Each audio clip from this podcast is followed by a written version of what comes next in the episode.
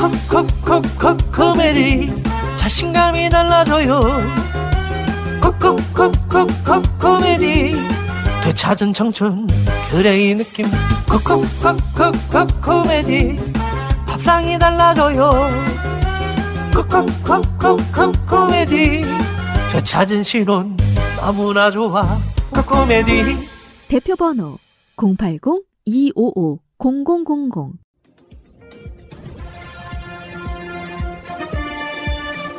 꼭 알아야 할 어제의 뉴스 김건희 여사가 박사학위를 받은 국민대 이몽재 총장은 몽골 국립대 출장 때문에 국정감사에 못 나간다는 취지로 사유서를 냈습니다. 일정표에는 한국국제협력단 코이카 방문도 있습니다. 그런데 취재진이 코이카에 문의한 결과 사전에 조율된 일정이 아니라는 답을 받았습니다. 몽골 사무소 측에 어제 좀 확인을 해봤을 때는 따로 이제 뭐 방문하는 거에 대해서 연락 받은 적 없는 걸로 이렇게 그렇게 좀 전달을 받았고요. 어찌된 일인지 취재진이 국민대에 질의한 뒤에서야 코이카 측은 국민대로부터 연락을 받았다고 합니다. 11시 전후예요, 11시 전후.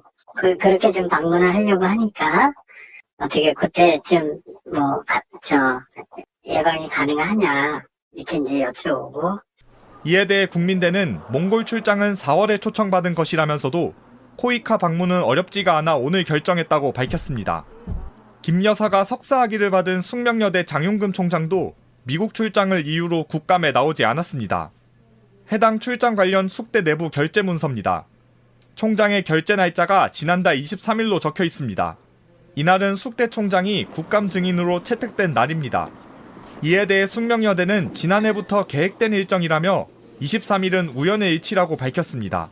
국감을 회피하기 위한 급조된 출장이라고밖에 생각할 수 없습니다. 10월 21일 어, 종합국감에는 반드시 참석할 수밖에 없도록 JTBC 윤정주입니다. 2008년 설모 씨 등 3명이 있어서 한국체육학회지에 게재한 논문과 2009년 김건희 여사가 한국 디자인 트렌드 학회에 발표한 논문. 분야가 전혀 다르지만 골프 연습장의 이용 만족과 재구매 요인에 미치는 영향이란 제목이 디지털 콘텐츠로만 달라졌습니다. 연구 대상의 숫자도 290명으로 갔습니다.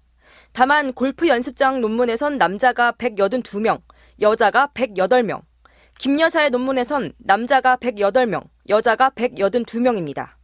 연령대별 숫자도 순서만 바뀌었을 뿐 똑같습니다. 각기 다른 저자들이 쓴 2005년 부동산 광고 논문과 2008년 무용 공연 논문. 이 논문들에 등장하는 연구 대상과 수치가 김건희 여사가 역시 2009년에 쓴 디자인 관련 논문에 그대로 등장합니다. 더불어민주당 서동용 국회 교육위원회 위원은 김 여사가 다른 사람의 논문을 베낀 것이라는 의혹을 제기했습니다.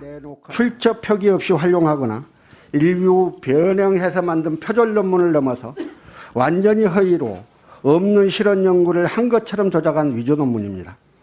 서 의원은 김 여사가 해당 논문들을 연구 실적으로 활용했는지 검증이 필요하다고 주장했습니다. MBC가 논문 검토를 의뢰한 교수 2명도 연구 부정 가능성이 있어 보인다고 밝혔습니다. 전문직 39명, 사무직 84명, 심지어 결혼 유무의 기혼과 미혼도 동일합니다. 이건 있을 수 없는 이야기입니다. 다른 분야의 논문을 완전히 베끼는 경우는 또 처음 보거든요. 수치가 이렇게까지 비슷한 실험 결과가 나오는 건 정말 정말 정말 어렵다. 국민의힘 위원들은 김 여사가 당시엔 공적인 위치에 있지 않았다며 논의 자체가 무의미하다고 주장했습니다. 교육부는 개인의 논문에 대한 검증 책임은 논문을 실은 학회 측에 있다고 답했고 대통령실은 입장을 내놓지 않았습니다. MBC 뉴스 정혜인입니다. 윤석열 대통령의 얼굴을 한 열차. 기관실에는 김건희 여사로 추정되는 인물이 자리에 있습니다. 그 뒤로 법복 입은 사람 넷이 머리 위로 대검을 든 채 서 있습니다. 오른쪽 하단에 윤석열 차란 제목. 작금의 상황을 풍자한 것으로 보입니다. 한국만화영상진흥원이 주최한 전국 학생 만화 공모전에서 2등상인 금상을 차지한 한 고등학생의 작품입니다. 평가위원분들이 이제 외부에서 전문가분들을 모시고 모시기 때문에 그래서 그분들이 이제 이 작품이 가치가 있다고 판단 점수를 주셔가지고 이 그림이 온라인과 SNS를 통해 뒤늦게 화제가 됐는데 문체부가 대응에 나서면서 논란이 커졌습니다. 문체부는 행사 취지에 어긋나게 정치적 주제를 다룬 작품을 선정, 전시했다며 진흥원에 대해 엄중 경고한다고 밝혔습니다. 정부 예산 102억 원이 진흥원에 지원되고 있고 공모전 대상은 문체부 장관상으로 수여된다는 점을 문제 삼았습니다. 표현의 자유는 인정한다면서도 정부 지원을 받으며 정치색이 담긴 작품에 상을 주는 건 부적절하다는 게 문체부 관계자의 설명입니다. 사회적 무리가 발생한 만큼 조사를 통해 예산이나 명칭 사용 등 정부 지원 사항에 조치를 취하겠다는 뜻도 함께 밝혔습니다. 논란은 국정감사장으로까지 튀었습니다. 민주당은 표현의 자유를 저해한다고 주장했고 국민의힘은 해당 그림에 대해 표절 의혹을 제기했습니다. 그림만 봤을 때는 뭐 국가 권력에 대한 어, 국민들의 보통의 그 비판의 비평, 뭐 표현의 자유에 포함될 수 있지 않을까라는 생각을 갖고 있습니다. 대통령실은 부처 대응을 참고해주기 바란다며 입장을 내놓지 않았습니다. MBC 뉴스 조국현입니다. 서울중앙지법은 정보통신망법상 명예훼손 혐의로 기소된 최강욱 의원에게 무죄를 선고했습니다. 불법적인 취재 그리고 검찰과 언론의 결탁 이런 거에 대해서 경종을 울리는 판결이 되었으면 하는 생각이고요. 기소 내용은 이동재 전 기자가 이철 전 밸류인베스트 코리아 대표에게 유시민 노무현 재단 이사장 등 여권 인사들의 비리를 제보하라고 강요했다는 이른바 채널A 사건에 관해서입니다. 지난 2020년 최 의원은 SNS에서 이 전 기자가 이 전 대표에게 유시민에게 돈을 줬다고 하라는 취지로 말했다고 주장했습니다. 재판부는 이 내용이 이전 기자와 이전 대표 사이의 녹취록에 나오지 않는 점 등으로 미뤄 허위 사실인 점을 인정했습니다. 다만 비방 목적이 있었는지 증명되지 않아 명예훼손을 인정할 수 없다며 무죄로 봤습니다. 법원은 그리 공적인 관심 사안에 관한 내용으로 판례에 따라 공공의 이익에 관한 것이면 비방 목적은 부정된다고 판단했습니다. 재판부는 이전 기자와 이전 대표의 편지, 녹취록을 보면 검찰과 언론 사이의 부당 취재를 의심할 만하다고 봤습니다. 이를 검증할 필요가 있었던 최 의원이 SNS에 글을 올려 오히려 공개 토론에 기여했다고도 했습니다. 조국 전 법무장관의 부인 정경심 전 동양대 교수가 한 달 동안 일시적으로 풀려나게 됐습니다. 검찰은 디스크 파열과 협착 등 치료와 수술을 위해서 정 전 교수의 형 집행을 1개월 동안 정지한다고 밝혔습니다. 비가 추적추적 내리는 가을 장마라고 하네요. 날씨가 뭐 매 개월마다 바뀌니까 종잡을 수 없는 사실 이 시점에서 대한민국에서 환경오염이라든지 이런 게 논란이 돼야 되거든요. 그래서 선진국가인데 이건 뭐 대통령 뭐 외교 욕설 음. 국군의 날 부대를 중시해 이런 게 논란이 되는 참 즐겁고 해피한 나라가 됐습니다. 자 그리고 박찬대 최고위원은 지금 아직 안 오셔서 우리 방송 시간을 지키는 방송이잖아요. 자 바로 시작하고 중간에 오면 소개를 해드리도록 하겠습니다. 준비됐나? 됐나? 됐나? 확실하게 합시다 여러분!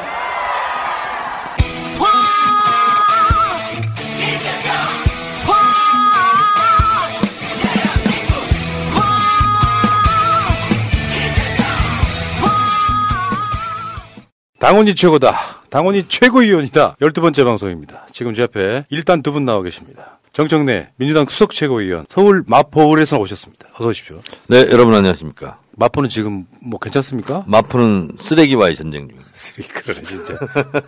최근에 임명되신 분들 보니까 재활용 쓰레기들 있더만. 그리고 그 옆에는 수박 브레이커 언론학 박사 우리 양문석 박사님 나오셨습니다. 정청래 제보 콘텐츠가 조금 떨어지는 양무승입니다. 사람이 좀 꽁에 있어 보면은 박사님, 예, 그러시는 거 아니에요? 아, 방- 예. 지난주 방송 전에 정청래 너무 까지 마세요. 우리끼린 아, 재밌는데. 그러니까 지난주에 박살 났습니까? 아, 그렇군요. 너무 너무 까지 마세요 했더니 지금까지 지금 이렇게 난 마포가 참 좋은 지역구라고 생각을 해요. 투쟁의 대상이 딱 하나밖에 없잖아. 쓰레기. 오세훈 시장의 밀실 졸속 행정. 마포 상암 쓰레기 소각장 즉각 처리하라. 그 싸움이나. 그 혹시 저, 저 서명 많이 했어요? 좀뭘 하고 있습니다, 링크를 많이 걸어드렸는데. 그래서 지난 일주일 동안은 마포 주민들 한 10여 명, 20명 가까이가 오세훈 시장 집 앞에 가서 7시부터 출근길을 붙잡아 놓고 투쟁하고 있습니다. 그러니까 그때 이제 들고 갈, 가는 게 빗자루, 물, 그 다음에 물걸레, 이런 걸 들고 가세요. 그래서 쓰레기는 지워야 되고, 치워야 되고, 쓸어야 되고, 그 버려야 되는 거잖아요. 그래서 이제 그런 부분에 대해서 그 퍼포먼스를 할 때 좀 이 쓰레기에 대한 부분들에 대해서는 명확하게 쓰레기다. 저들은 쓰레기다. 어, 현 그 정부와 현 그 서울시정 이 쓰레기들을 반드시 치워내야 우리가 숨을 쉬고 살 수 있다. 이제 이런 이 퍼포먼스들을 좀 기획하고 하세요. 나라 걱정만 하지 마시고. 하여튼 마포는 쓰레기와의 전쟁 중입니다. 예, 좋겠습니다. 근데 뭐 쓰레기가 뭔 죄가 있어요. 재활용만 잘하면 되는데 쓰레기도 안 되는 사람들이 문제인 거지. 인간적으로 솔직히 말해서. 자 그렇다 치고 그렇다 치고. 여러분 혹시 우리 방송 보시는 분 중에 양문석 TV 든든 든든 양문석 TV 혹시 구독 안 하신 분 계세요? 아직도 너무하는 거잖아 지금. 우리, 우리가 곧 70만인데 7만? 아니요, 이제 6만 천명좀 넘는데, 여기 대부분 이 당은이 최고다, 당은이 주인이다 보시는 분이 한 16만에서 17만 명 정도 조회를 하시는 것 같은데, 이분들만 다 그 좀 구독과 알람을 눌러주시면, 금방 10만 되고, 10만 되면 빵빵하게 그, 이 게스트들도 부르고 토론도 하고 하- 해도 10만 정도 되면 오잖아요. 근데. 박사님, 근데 스튜디오는 있고? 없고, 여기서 이제 빌려서 이제 시간 여보세요. 빌때 해야지. 우리 구독하시고 시청하신 분들도 자존심이 있어요. 그렇죠. 한 번 하라고 해서 하는 사람들이 아니에요. 맞아요, 맞아요. 오히려 구독할 때까지 얘기하세요. 오히려 막 계속 귀찮게 해가지고 귀에 딱지가 생기면 그 귀찮아서 해준다. 계속 하세요. 양문석 TV 구독 좀 해주시고 그래도 6만 넘어오셨고요. 난 저기 613만 명으로 보이네요. 최고십니다 진짜. 자, 그리고 정청래 TV도 한번 봅시다. 정청래 TV도 요즘에 많이 늘고 있나요? 아 저기 CCTV에 박찬대 최고가 지금 화장실 들어갔습니다. 21.2만 명. 21.2만 명. 원하시는 숫자 말해봐요. 제가 해드릴 테니까. 저요? 어, 몇 명 정도 되면 만족할 수 있어요? 어, 저는 30만. 30만. 그냥 해버립시다. 오늘 귀찮은데 이게 또 언젠가 할 거잖아. 언젠가 해, 언제 할 거잖아. 지금 해버리면. 되지. 예. 할 때까지 막 떠들 거니까 귀찮잖아. 어, 네. 참. 귀찮을 필요가 뭐가 있어. 나 참, 10만, 빨리 낫지. 10만 딱 넘으면 새날 와가지고 든든 양무스 TV 구독과 알람 이야기 안 할게요. 10만 넘으면 네. 10만 한쪽은 30만. 음. 그러면 저 저기 박찬대 의원 어, 박찬대 그 최고는 지금 CCTV에 잡혀 있기 때문에 아 이게 화장실 간 사이에 한번 볼게요. 그러면 지금 들어오는 시간을 보면 큰 건지 작은 건지를 알 수가 있겠네. 근데 저희 CCTV에는 그 1회 구독이잖아. 한 명, 아, 한명 지금 구독하고 알람으로 보고 있는 거잖아. 우리 푸나님만. 근데 박찬대 TV 보면은 양문석 박사보다 3분의 1밖에 안 돼. 아니, 그런데 출발이 박찬대 TV가 한 2,000명 할 때 제가 5만을 넘 겼던 상황이었는데 그때부터 시작해가지고 벌써 지금 박찬대 최고 뭐 바짝 쫓아오고 있잖아요. 바짝 쫓아오고 있어. 4만 명 차이. 어. 그럼 그 정청된 뭐예요? 지금 6만하고 21만인데. 아니, 그때 정청래 최고가 처음에 할 때 17만 뭐 18만 이래, 이렇게 됐어. 전당대 때 한 5만 늘었죠. 20만 됐었어요. 전당대 시작하기 전에 20만 찍고 시작한 거예요. 아니야. 그때 이야기할 때 20만 찍고 저 전당대 시작합시다라고 이야기를 하면서 오늘 20만 그냥 넘겨버립시다라고 푸나께서 이야기를 한 적이 있어요. 하여튼 중요하지는 사실 너무 이렇게 진지하게 어, 그러니까 말고. 사람이 기억력에는 뭐 욕설을 했어도 기억 못 하시는 분이 있는데. 그래.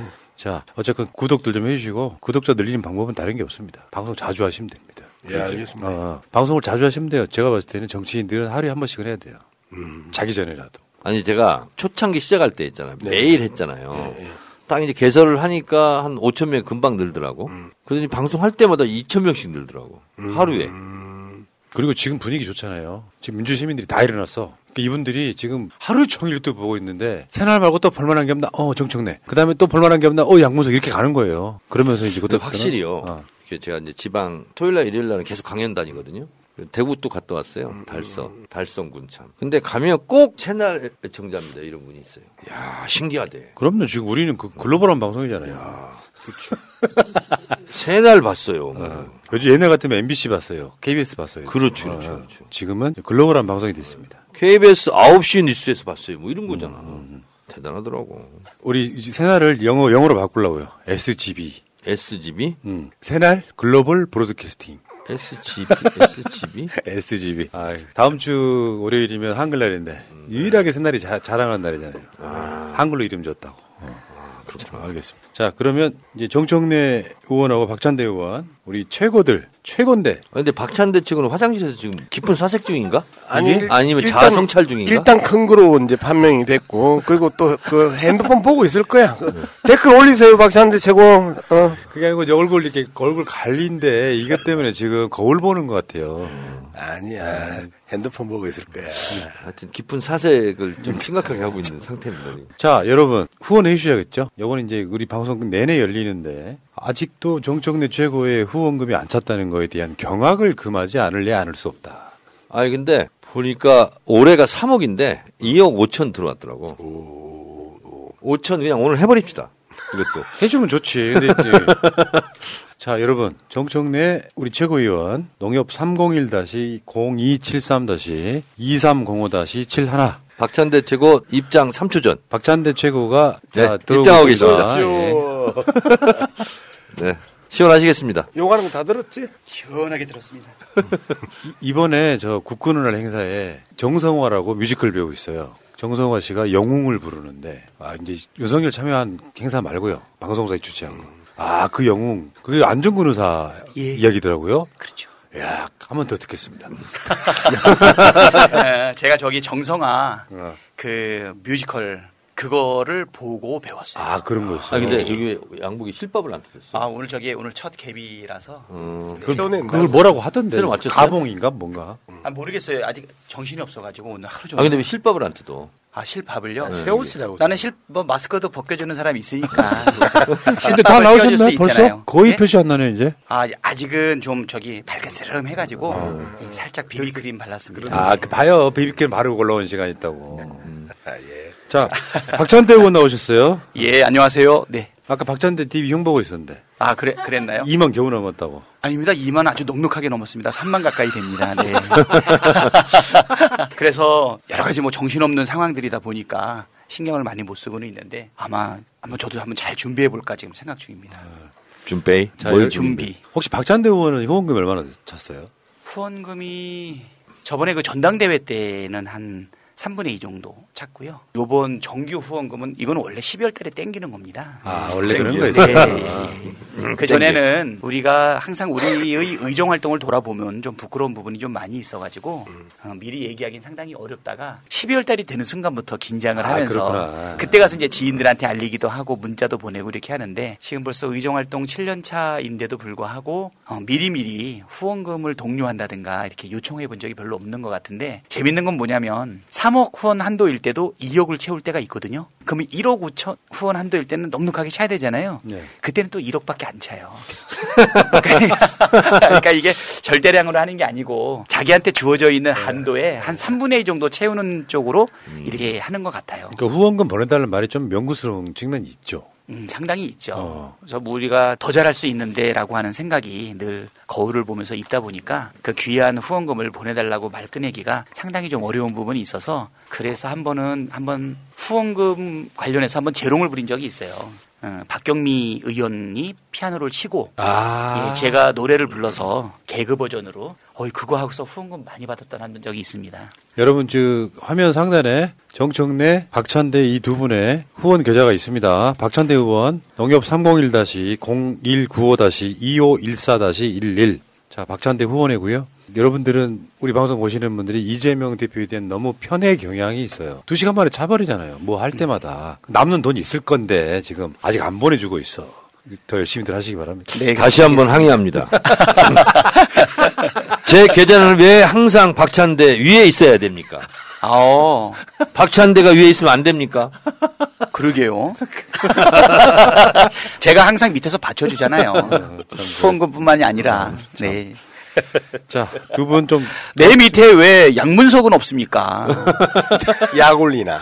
아니, 진짜 이거 정치자금법 빨리 개정을 해야지. 지구당도 부활해야 되고. 아, 그리고 이번 주 수요일 날 네. 6시 반 정도의 시간 비워 놓으세요. 아, 바쁠 것 같은데. 어, 다스베이다 둘이 나가기로 했어요. 둘이? 네. 아, 둘이 다니면 자꾸 이게 기가 밀려 가지고. 아니, 근데, 어, 제가 이렇게 하기로 했어. 예, 한 달에 예. 한번 정도 음. 우리 당 최고위원회 등등 어. 국민들한테 보고를 해야 되겠다. 아, 네, 네. 그래서 한 달에 한 번 정도. 그래서 이번 주 수요일 날. 네. 어, 박찬대 골석 출연 섭외했습니다. 아, 그래요? 한번 일정이 있으나 없으나 스케줄 한번 중요하지 않다. 아 네. 스케줄 한번 보겠습니다. 내가 결정한다. 둘이 나가기로 했습니다. 뭘 볼 필요도 없어요. 둘이 나가기로 했다니까. 아 그래요? 네. 예. 안 나가면 역적되는 거죠. 그러면, 그러면 따라야죠. 네, 네. 딱 봤더니 약속 취소할 수 있는 사람이에요. 아니 그냥 해놓고 안 네. 나오면 엄청 욕 먹는 거지. 오늘 최고위원이 안 하셨죠, 근데. 네, 오늘 안 했습니다. 예전에 보면은 저 비대위 할 때도 오상호 비대위원장이 뭐 일요일 날도 나와서 뭐 하고 막 그랬는데 지금 민주당에서는 쉬는 거는 좀 보장해주는 느낌이에요. 대신에 평일날 열심히 해라 이런 거 아닙니까? 그건 아니고 굉장히 좀 빡세죠. 그래도 빡세죠. 그러니까 오늘이 월요일이잖아요. 사실 일요일 같은 월요일인데 오늘 하루 쉬니까 너무 좋은 거 있죠. 아. 모두 발언 준비 안 해도 되고. 초심을 잃었어. 그거보다도 대, 그거보다도 대표님께서 의례적으로 하는 거 정해져 있는 대로 하는 거 그거 별로 좋아하지 않는 것 같아요. 그래서 오늘까지 사실은 연휴가 이어지고는 있지만 그래도 월요일이기 때문에 반드시 최고위원회를 해야 된다. 뭐 그런 어떤 의무감이라든가 그런 거에 의해서 하는 거는 별로 원하지 않으시는 것 같거든요. 아, 그러면 다음 최고위원회가 수요일이에요? 예, 월수 금입니다. 네. 내일은 국정감사가 시작되는 날이니까 이제 원대 대책회의 뭐, 뭐 이런 거 하겠네요. 어, 알겠습니다. 이 세 분과 함께 출발합니다. 잊지 않으셨죠? 하트를 꼭 눌러주세요. 오늘도 감사합니다. 지금 일단 한번 보시면은 지지율이 개차반인데 정치 보복하고 있는 윤석열 씨 이야기 한번 해볼게요. 감사원이 지금 문재인 대통령 서면조사를 통보해갖고 발칵 뒤집혔죠. 민주당도 지금 가만히 안 있는 분위기예요.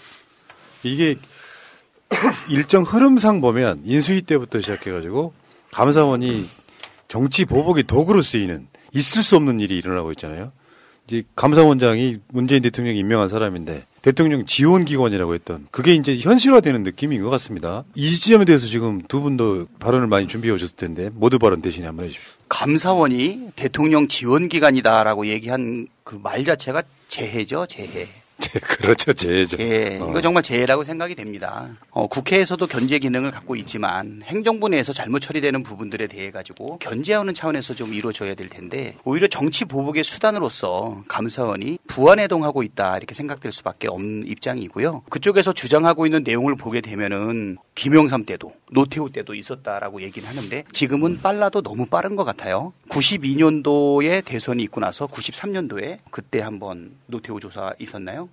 아 김영삼 그죠 노태우 조사 있었죠. 그리고서 이제 97년에 정권이 바뀌고 나서 다시 또 98년에 있기는 했는데 지금 속도가 이전보다 굉장히 빠르게 진행된다라고 하는 것은 지금 용화대의 상황이 상당히 긴급한 것 아닌가 지금 이렇게 생각이 되고요. 지금 뭐 날개 없는 것이 막 떨어지듯이 지금 너무나 추락하고 있는 국정 지지율을 떠받치기 위해 가지고 지금 이렇게 저렇게 지금 계속 공격을 하고 있는 것 아닌가 이 생각이 듭니다. 대장동을 그렇게 오랫동안 파다가 안 되니까 다시 백현동으로 지금 돌려서 지금 파고 있고 성남 FC 4년 동안 두드렸는데 또 안 되니까 또 이렇게 파고 있고 그것도 별로 국민들한테 크게 소구가 안 되다 보니까 드디어 문재인 대통령까지 지금 언급하고 있는 것 아닌가 생각이 되고 있는데요. 이렇게 정치 보복의 수단으로 감사원이 활용되고 있다. 이것은 바로 거대한 국민적 분노를 일으키게 될 것이고 그리고 그 말로는 그렇게 편하지 않, 않을 것이다. 지금 이렇게 생각이 됩니다. 정청래 최고위원님. 감사원은 대통령 직속 기관으로 세입, 세출, 또 행정, 사무 감사 이런 걸 하는 거로 돼 있죠. 네. 중학교 3학년 때 일반 사회 할 때 이거 아, 시험 맞다, 맞다. 주관식으로 그런 거 쓰는. 겁니다. 이런 기관은. 근데 중학교 3학년들도 다 알아요. 직속 기관이라고 알지. 지원 기관이라는 것은 반헌법적 용어죠. 그리고요. 감사원은 분명히 행정부 소속입니다. 근데 어쨌든 행정행위를 하는 거잖아요. 그런 잘못된 행정행위를 감사라고 있는 데가 감사인데 본인들이 솔선수범해서 지금 잘못하고 있는 이런 상황이고요. 오늘 쭉 그 기사 검색을 하고 발언들을 보니까 이게 이제 100번, 1000번 양보해서라도 대통령한테 서면 질의를 보내더라도 맨 마지막에 보내는 정치적 행위잖아요. 보통. 근데 다른 사람 한 것도 없는데 지금 대통령부터 띡 보낸 거예요. 이건 뭐냐면 일단 언론 프레이고요. 그리고 비속어 논란 이거를 좀 덮어보겠다 하는 부랴부랴성 언론 프레이 같아요. 저는 문재인 대통령이 아주 점잖은 용어로 무례한 짓이다 이렇게 하고 이제 반송을 시키고 수령을 거부한 건데 잘하셨다고 보고. 근데 결국은 이들이 싸움을 걸면 본인도 좀이라도 좀 뭐 승산이 있거나 아니면 뭐 무승부 같은 경우는 1점을 주지 않습니까? 승리하면 3점, 패하면 0점 이렇게 되는데 무슨 뭐 무승부에 대한 가능성도 없고 저는 이거는 불속에 뛰어드는 거다 이렇게 좀 생각을 하고 오히려 우리 저도 이, 이거 보니까 피가 갑자기 거꾸로 섰더라고요 이게 지금. 그러니까 우리들 하여금 전투 의지만 불살라 놓지 않을까 이런 생각이 좀 듭니다. 일부러 그러는 거 아니에요? 혹시 일부러 아 저랑 생각이 똑같네. 이 혹시 일부러? 일부러 전투 의지? 아니 저기 한동훈 장관 사실 모든 답변에 있어가지고 깐족깐족하는 것도 그 일부러 하는 것 아니겠느냐. 왜? 그러니까 요거 요거는 이왜 이지죠. 일부러 해? 윤석열 자기로 이제 어. 그, 예, 그 여권, 잘못된 보수들의 결집을 자기 쪽으로 좀 이끌려고 하는 행동 분노 아닌가. 분노의 초점화. 그렇죠. 그러니까 윤석열 새로운 소영웅으로 등극하겠다라고 자기 하는. 득표율 정도까지는 지지율을 회복하고 싶은 거예요. 대략 자기 찍은 사람들한테 그 사람들은 되게 문재인 대통령을 타겟 삼아서 뭘 하면 자기가 지금 이제 뭐좀 좋아할 줄 알고. 청와대 이전 비용이라든지 지금 올폭이 1조가 넘잖아요. 거기다가 지금 외교 참사라든지 이런 걸 덮기는 딱 좋은. 그래서 이제 그쪽으로 문재인 대통령 답변서를 요구하는 여기에다가 올인할 건 아니고 요건 요것대로 때리고 그 사람들이 덮고 싶어하는 쪽은 다시 계속 드러내주는 전략이 돼야 되겠죠. 근데 언론들이 이제 우리나라 약간 one issue의 국가 같고 이슈 하나가 탁 터지면은 나머지 이슈가 덮여버리는 측면이 분명히 있어서 그런 걸 노리는 측면도 있지 않을까 싶은데. 저는 그 기본적인 전략 자체가 이제 여권 카드로 이 부분을 저는 사용했다고 봐요. 어, 욕설 파문을 덮기 위한 여권 카드로 사용을 했는데 문제는 이 여권 카드가 장고 끝에 또 악수라고 저는 이제 보는 것이고 그리고 여권 카드를 저는 어떻게 예, 예측을 정상적인 사고에서 어떻게 예측을 했느냐 하면 정말 가감한 부동산 규제 완화 정책이거나 그다음에 실체 시- 그 실감 나는 유가 인하에 대한 그 민생 이슈로 덮을 가능성이 높다고 저는 그 보고 있었었는데 완전히 장고 끝에 또 악수를 두면서 사실상 어제 제가 그 장모님을 모시고 잠시 전심을 먹는데 그때 이제 장모님 입장에서는 문재인 정부에 대한 내 불만들이 워낙 경로당에서 그 강하게 비토가 있었기 때문에 항상 민주당이 이기는 강북 지역에 사시면서도 어, 문재인 대통령에 대한 그 부정적인 말씀들을 종종 하셨던 그런 흐름이 있었어요. 근데 어제 그 이야기를 대뜸 하시더라고. 그 밥을 먹으면서 아유 그 절마 저거는 안 되겠더라. 자꾸 뭐 그 내 친구들이 다 이제 단행 이야기 한다. 여기가 상당히 이제 충격적인 이야기예요. 그렇겠네. 어, 경로당의 할머니들이 어, 모이기 시작한 지 얼마 안 됐어요. 그리고 그 할머니들이 식사를 할 때마다 단행 이야기를 한다라는 것 자체가 이미 어, 우리가 여론조사 수치로 20%를 쳐다보던 그것과 현실적으로 본격적으로 본물 터지듯이 표현되기 시작한다는 부분들은 상당히 다른 부분이에요. 내 생각을 여론조사 기관의 그이 나는 2번 지지하지 않아 라고 이야기하는 것과 2번 지지하지 않아 라고 2번을 버튼을 누르는 것과 본격적으로 당신들의 말로서 행위로서 표현되기 시작한다라는 거는 이제 이거는 20%가 공고해진다가 아니고 심화되고 있는 과정이고 이게 곧 템프로대로 넘어갈 그 조짐들을 강하게 보인다는 부분이고요. 이 부분은 저는 그렇게 봅니다. 욕설 파문이 탄핵 국면을 재촉하는 장작이었으면 감사원 서면조사 시도는 탄핵 국면을 재촉하는 휘발유다. 오히려 장작의 휘발유로 그 덮을 수 없어요. 다 태우는 거지. 그래서 이슈로 다른 이슈를 덮으려고 했던 이들의 시도가 장고 끝에 또 악수라고 이야기하는 게 결국은 악수 중에 악수가 최악의 악수가 이제 터졌다. 본격적으로 탄핵 국면으로 그 가는 도화선에 이제 불은 붙었다라고 보고요. 어, 토요일 날 제가 집회에 나가서 이제 많은 분들을 만났고 그다음에 집회 끝나고 나서 이제 종로에서 어, 무교동에서 이제 한 2, 30분들하고 이제 술을 마시면서 그분들이 토해내는 분노들과 그분들이 듣고 전하는 이야기들은 아 분노의 선도 이제는 넘기 시작하고 있구나. 응. 그냥 그 김건희 특검이나 한동훈 탄핵 뭐 이 정도 수준을 이제는 넘었다. 본격적인 윤석열 퇴진과 윤석열 탄핵의 불꽃이 번지기 시작했다고 저는. 그 이야기 이제 2부에서 하시고 요거 요 감사원하고 이재명 성남 FC 요것만 좀 일단 살짝만 다뤄 주시고요. 자, 그 민주당 쪽에서 가장 분노했던 것 중에 하나가 문 대통령한테 보낸 질문서가 하위 하위 직원에게나 할 질문을 보냈다고 해요. 이게 그게 모욕주기 아니에요? 네, 그렇죠. 어, 뭐 그런 상황들을 겪으면은 우리 입장에서 예를 들어 저는 항상 이런 주장을 하거든요. 문 대통령이나 이재명 대표에 대해서 수사 못할 건 없지만 그게 예를 들어 뭐 문 대통령이 뭐 몇백억을 뭐 잡수셨다라든지 이재명 대표가 그걸로 뭐 금괴 그 뭐 그랬다지 이, 런 것이 확실한 물증이 나오면 모를까. 지금 하는 거는 그런 거잖아요. 대통령이 했던 모든 행위에 대해서 조사하겠다 는 거잖아요. 그렇죠.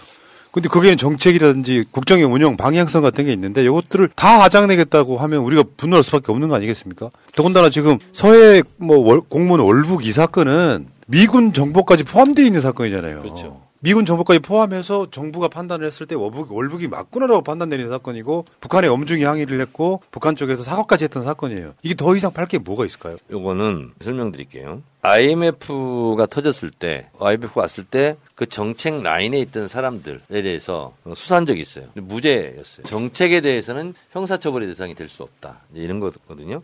지극히 고도의 정책적 사안이고요. 그리고 아니, 건들려면 검찰에서 건들지 왜 감사원에 그랬- 그랬을까? 그러려면 수사를 하려면 뭐가 있어야 될 거 아니에요. 없으니까 질의 형태로 모욕주기 언론 플레이를 한 거다. 이런 생각이 좀 들어요. 그리고 지금 방금 프라님 말씀하셨다시피 대통령한테 묻는 레벨이 있지 않겠어요. 근데 무슨 첫 질문이라며 이게 지금 하유지한테도 하지 않고. 그래서 이거는 윤석열 대통령이 뭘 모르 몰라서 그러는 것 같아요. 몰라도 너무 모르네 근데. 그 아까 말씀드린 것처럼 그 우리 서해 공무원 피격 사건이라고 해야 돼요. 월북 사건이라고 해야 돼요. 이 부분에 대해 가지고는 제가 볼 때는 윤석열 정권이 끝날 때까지 아마 계속 우려먹지 않을까. 필요하면 계속 우려먹고 절차를 따져서 해야 되는데 아까 제가 말씀드린 것처럼 지금 너무 급박하게 돌아가다 보니까 앞뒤 분별 안 가리고 했던 것 아닌가 이 생각이 들거든요. 근데 후반전은 어떻게 싸우려고 그러지? 전반전 이걸 다 써먹으면? 그게 아니라 지금 이 상태면은 아까 말했듯이 후반전이 없을 수 있잖아요. 후반전이 없을. 아니, 그러니까 윤석열, 그러니까 윤석열 아, 정부, 게임. 아니, 그러니까 윤석열 정부가 끝나기 전까지는 계속 한다. 야, 그러면 5년 동안 한단 말인가? 그렇게 생각하는 사람도 있겠지만, 야, 후반전이 없을 수도 있겠다. 오늘 제가 낮 방송에 선언을 했습니다. 그러니까 내년, 지- 내년 말까지라고. 그러니까 지금 어. 제가 볼 때는 지금 자기들이 위기를 극복하지 않으면 그 뒤를 도모할 수 없다라고 해서 매번 진검승부를 해야 된다라는 급박함 때문에 그러니까 축구 경기를 치면.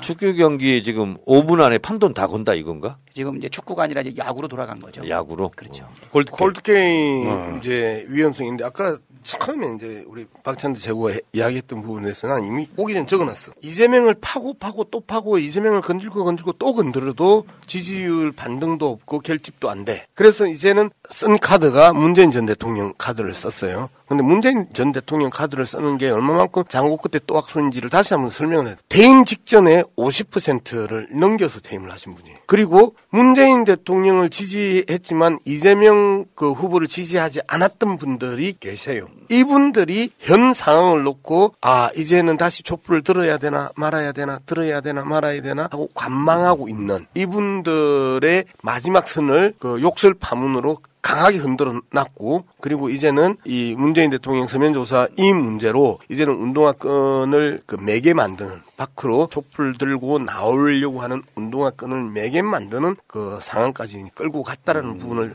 좀그 보고 봐야 되고 두 번째 저들의 전략은 없다. 전략은 없다. 어. 무전략. 그날 그날 case by case 상황 상황에 따라서 몇몇들 김건희와 법사들 그리고 김건희와 검사들 야들이 계속해서 그때그때 아이디어를 던져서 때리는 오다에 뭔가 이 파- 사건이 어떤 파장을 낳을 것인지에 대한 기본적인 산수도 안 되고 계산도 안 되고 수학도 안 되는 이 완전 단세포적인 아메바적 그 정치 발상들을 계속 하고 있는 게 지금의 모습이다. 그렇기 때문에 뭐 5분 안에 경기가 끝나든 2회에 콜드 게임은 없잖아요. 5회까지 가야 콜드 게임이잖아요. 그래서 야구 축구의 사례도 안 맞다. 이 권투다.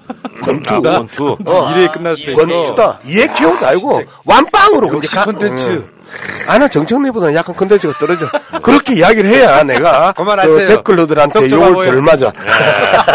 차라리 족속 좁- 좁은 게 나아. 그래서 복싱, UFC. 아, 건투도 있는데 왜 자꾸 또 UFC라는 어려운 단어 한글날이 내일 모레유. UFO를 저는 이런 저는 아, 저, 저쪽을 조금 존중하면 이거 같아요. 그 이게 행정적인 절차로 감사원이 하부 직원들을 파봤자 나올 게 없다는 것을 분명하게 알고 있으니까. 그러니까 음. 그냥 바로 그냥 모욕 주기로 들어간 것 아닌가. 좀 이 생각이 좀 많이 들고요. 그 다음에 지금 현재도 그 외교 문제뿐 아니라 정책 부재로 인해 가지고 지지율이 너무 낮은데 이들이 하고자 하는 정책도 뭐 부자 감세, 뭐 민영화, 뭐 이런 것들 앞으로도 지지받을 가능성이 없고 그래서 내가 볼 때는 그냥 승부를 그냥 이거로 그냥 바로 냈던 것 아닌가. 저는 좀 결을 좀 달리해요. 박찬대 최고 방금 말씀하셨던 부분에 대해서 저는 감사원이 감사원 실무자들이 또다시 감사원장이나 윤석열 정부를 연미긴 행위다. 교육부의 그 5세부터 시작해서 영빈관 기재부의 영빈관 사건 그리고 이 사건이 또 그 관점에서 나는 봐줘야 된다고 봐요. 뻔히 이게 어떤 파장을 일으킬 것인지 감사원 실무자들, 가- 감사원 그 고위 관료들이 모르겠어요. 나는 안다고 봐요. 그런데 여기에 대해서 그 위에서 오다가 떨어지고 감사원 원장이 직접 지시를 해서 이 문제를 서면 조사 그 질의서 보내라고 하는 오다가 떨어지니까 강하게 얘기해서 안 됩니다. 원장님 이러면 완전히 감사원 따까리도 날아갈 수 있습니다라고 강하게 반대하지 않고 그래 하고 이미 윤석열 정권에 대한 기본적인 신뢰를 고위 관료들이 윤석열에 대한 기본적인 신뢰를 버렸 이런 상황에서 그들이 또 한번 방기했다. 난 세 번째 사건이라고 생각해요. 교육부의 5세 입학 사건, 그 다음에 기재부의 영빈관 그 예산 그 제, 그대로 그 보냈던 사건, 그 다음에 이 사건까지 해서 계속해서 고위 관료들이 윤석열 정부와 완전히 선을 긋고 있고 복지부동을 넘어서 그 소심한 내부 조항들을 지속해 나가고 있는 또 하나의 사례로 나는 이, 이 사건을 보는 거예요. 근데 잠깐만요. 저 진행 좀 시켜볼게요. 문 대통령 거는 그렇다 치고 의도는 우리가 뻔히 아니까 오죽했으면 이걸 이제 감사원의 정치쇼라고 이야기하더라고요. 감사쇼, 수사쇼 이렇게 이름을 붙이는데 정치쇼? 그 기본적으로 지금까지 우리가 보아온 적이 없는 미중유의 감사원을 보여주고 있는 것 같고요. 그다음에 이제 성남 FC 공소장에 이재명 대표 이름이 들어갔다고. 이것도 보면은 골 때리는 게 오늘 어디까지 이야기가 나왔냐면은 이재명이 얻는 이익이 있다. 정치적 이익. 그게 뇌물이라는 거예요, 진짜로. 정치적 이익이 뇌물이라고? 어. 그러니까 이재명 성남시장이 잘해서 생기는 일종의 대선 주자가 성남 FC 뇌물 받은 거예요, 지금. 제가 예전에 한번 토론회 가서 이런 질문을 받은 적이 있어요. 대장동을 너무 너무 잘했다. 대장동을 너무너무 잘했다. 뇌물 공여. 그래서 왜 잘했냐? 그 국민한테 지지받으려고 잘한 거기 때문에 문제 있는 것 아니냐 이렇게 얘기하더라고요. 그게 뇌물이라는 거예요. 사실 나 얼마나 궁색한 모르겠어요. 이재명이 직접 받은 돈이 없는데 정치적 이득이 정치적으로 유명해진 거 이게 뇌물이라고 말할 수 있는 이건 우리나라 역사상 초유의 사건 아닙니까? 정치인이 정치를 잘해서 유명해지고 대선 주자가 되고 하는 것이 뇌물일 수 있다는 걸 이걸 처음 알았습니다. 이거. 우리 당에서 한때 그런 논리가 있지 않습니까? 팬덤 정치 나쁜 거다. 아, 그렇지. 그거랑 똑같은 그 맥락이죠. 똑같은 거지. 왜 국민들한테 인기가 많은 거야? 폐가 심해. 뭐 이런 거 있잖아. 그러니까 이제 그 정청래 최고나 박찬대 그 최고는 뇌물 수수 혐의로 이제 기소당할 가능성이 높고요. 그 다음에 왜 푸나 국민들, 국민들 이 좋아하니까. 그렇지, 아니 우리 푸나님은 뇌물 공여 혐의로 이제 그 이, 뇌물을 줬네. 왜 정치적 이득을 취하게 정치적 이런 방송에 부르는 이런, 거야. 이런 방송사를 우리를. 만들고 이런 프로그램을 만들어서 이런 프로그램에 출연시키는 거는 수수와 공여의 그 악어와 악어 새의 관계이기 때문에 조심들 하세요. 그러니까 푸나님은 있잖아. 영어 약자로 얘기하면 PBP네. PBP가 뭐예요? 아니, Political Benefit Provider. PBP 요즘 있잖아. CP, ISP 이런 거 많이 나오잖아. 그러네. PBP네. 존경하는 정청래 수석 최고위원님 한글, 네. 한글날이 내일 모레입니다. 아 그렇습니까? 안녕하십니까. PBP 푸른 나옵니다. 씨발, 이게 연병 들어가네. 아, 이게 좀 말이 좀 돼야지. 왜냐면. 아, 그러니까 이게 지금. Political Benefit Provider. 오늘 이 시점에 나온 정보 중에 하나가 이재명 대표에 대한 수사에 투입된 검사가 100명. 수사관 500명. 그리고 전에 대장동만 판 게 25명의 검사가 팠는데 아무것도 안 나왔어요. 이건 없다는 뜻이잖아요. 이게 뭐 하는 이게. 대장동 기소 안 했고요. 어. 그 지금 이 공소장에 적시했다는 건 뭐냐면 공모했다는 거예요. 근데 뭐 공모했다고 자기들이 아니, 규정은 후원, 후원금을 공모하는 거 맞잖아. 아니 공모했다고 했는데 예? 후원금 공모한 거. 기소는 또 안 했어요. 지금 딱두 명만 기소했잖아요. 두산 쪽에 한 네. 명하고 전 팀장, 그죠? 음. 성남시 전 팀장. 그렇기 때문에 공모라고 적시해 놓고서 이걸 만들어 놓고 실제로는 기소를 하지 않은 거예요. 그러니까 얘들은 뭐냐면 정해 놓고 나서 그렇게 만들겠다라고 하는 의지를 표명한 거죠. 정치 쇼라니까요, 그러니까. 그러니까 저는 그 우리 시청자들이 좀 편안하게 이 방송을 봤으면 좋겠는데 정청래 최고가 계속해서 이야기하는 이재명 대표에 대한 계속해서 그 사법 리스크들을 만들어내는 검찰과 경찰 이들이 결정적으로 나중에는 이재명 대통령을 만드는 데 있어서 결정적인 기여를 할 것이다. 탈탈 털어서 깨끗 하게 그러네. 악마화되어 있는 이재명의 이미지를 정말 억울함의 화신 그리고 다시 공정과 정의를 되찾아줄 화신으로 만들어줄 것이라는 게 정청래 최고가 방송에서는 이야기 안 하고 술만 마시면 그 이야기를 해요. 그런데 이제 이런 이야기는 제가 이제 정청래 최고보다 이제 컨텐츠가 떨어지기 때문에 이제 이 부분에 대해서 이제 그만하세요, 박사님. 이제 그만 주세요. 정청래 최고의 이야기가 저는 너무너무 맞다고 생각하는 거예요. 이 악마화돼 있는 이재명, 이재명을 당신 이, 왜 이재명 싫어해? 이재명 지은 죄도 많고 그리고 수많은 것들이 있잖아. 그 그것들이 언론에 의해서 그 그리고 저당에 의해서 만들어진 하나의 프레임이고 하나의 악마하고 하나의 흑한 줄 몰라요라고 하면 아니 하나도 밝혀진 거 없잖아요라고 이야기를 하는데 이제는 공식적으로 그 부분들을 털어내주고 그 금은 그 이 검증들을 떨어 떨어, 떨어내주는 이런 과정들을 그 검찰과 경찰이 했고 그리고 이제는 다 하얗게 바뀌어 나가는 악마에서 정말 구세주로 바뀌어 나가는 과정을 검찰과 경찰이 해, 해주고 있다. 이렇게 좀 편안하게 보시면서 저들이 이재명 대표를 그 물고 흔들고 그다음에 문재인 전 대통령을 물고 흔들 때마다 너무 분노하지 말고 피가 거꾸로 솟지 말고 또 저것들이 유수거리를 만들고 지지율 떨어뜨리고 그리고 탄핵을 앞당기는구나 그렇게 그냥 편안하게 생각하시면 좋을 것 같아요. 오자성어로 정리하겠습니다. 좋아. 사자성어가 아니라 끝내 이 길이라. 끝내 이 여섯 글자인데. 아 여섯 글자입니까? 산수, 윤, 윤석열이가 신- 산수동원하게 끝내 이기라.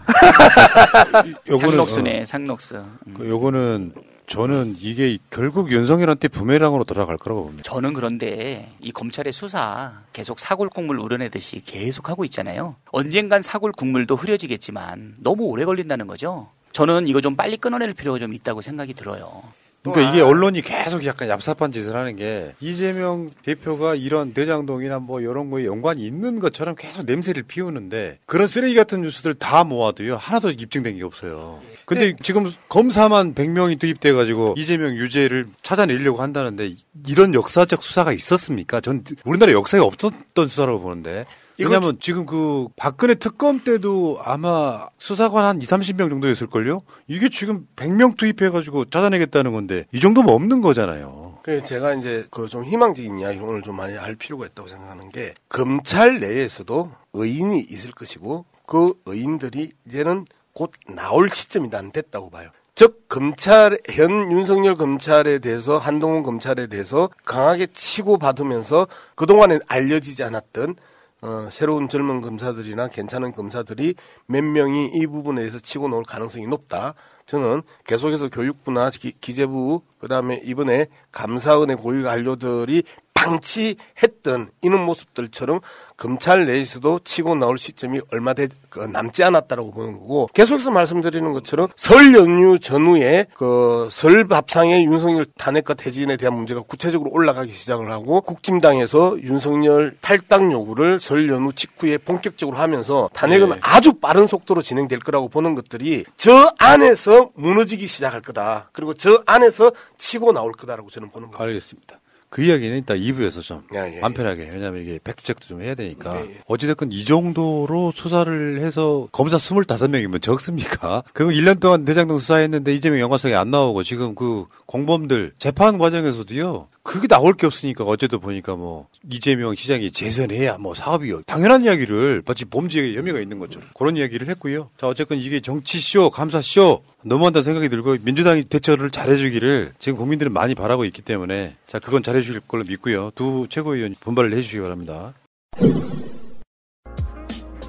보험 손해보지 마시고 마이 보험 체크하세요. 비싼 보험료는 꼬박꼬박 내면서 나에게 꼭 필요한 보험인지 보상은 제대로 받을 수 있는지도 모르고 계신다면 마이 보험 체크와 무료 상담 해보세요. 30여 개 보험사의 상품들을 비교 분석해서 내는 보험료는 줄이고 받는 혜택은 높게 고객에게 가장 유리한 보험 가입, 보험 유지 방법을 알려드립니다. 정직한 보험 전문가들이 고객 편에서 꼼꼼하게 챙겨드리는 마이 보험 체크. 대표 전화 1800-7917.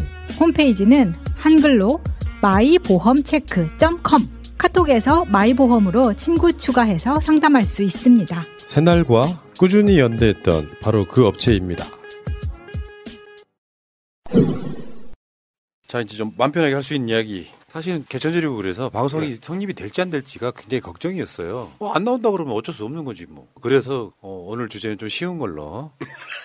윤석열 지지율 심각한데 현 상태가 개선될 것이냐. 이 윤석열 지지율 말고도요. 지금 오늘 또 다른 게 하나 나왔어. 윤석열 긍정률 빅데이터에서는 14% 나온다는 거예요. 그러니까 빅데이터에서 14%가 나오고 저번에 저 일반적으로 봤을 때 웹 기반의 여론조사를 하면 이웹 기반의 여론조사도 성별, 나이, 지역 다 따지거든요. 거기서는 19, 20 나와요. 그리고 지금 전화 면접일 경우에 갤럽 24 보고 오늘 리얼미터에서는 이것도 이제 4주 만에 떨어져가지고 31%. 뭐 이런 정도 수준의 지금 지지율이 나오고 있는데 이게 윤석열 측이나 국민의힘 측이 착각하는 게 있습니다. 어느 날 갑자기 좋아지지 않잖아요. 이 여파가 쭉 갈 거란 말이죠. 근데 현 상태가 저는 개선이 안 될 거라고 보거든요. 개선될 사람은 사과도 하고 죄송하다고도 하고 개편도 하면서 뭔가 상황을 개선시켜 나가잖아요. 전 국민이 다 들은 이야기를 계속 우기고 있잖아요, 지금. 이 상태로 가면은 저는 올해도 속절없이 갈 것이고 내년도 속절없이 갈 거라고 보는 거거든요. 일단 개선된다고 보세요, 세 분은? 일단 무슨 일이 벌어지면 수습하는 척이라도 하거든요. 음. 그리고 무슨 조치를 해요. 근데 그런 게 없어. 수습과 조치가 없어. 그러니까 윤석열 정권을 실드를 쳐주고 싶은 언론도 실드 쳐줄 거리를 안 만들어주는 거예요.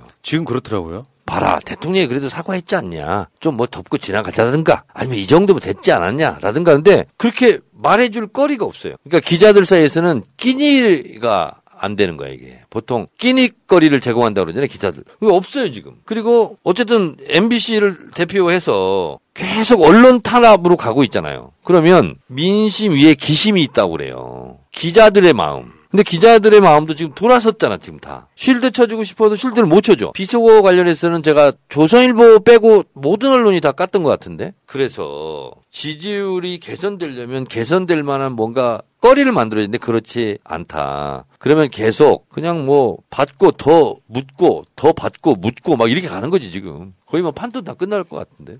저도 이번 주하고 다음 주가 관건인 것 같아요. 그런데 지금 분위기를 보니까 예, 안 될 것 같고요.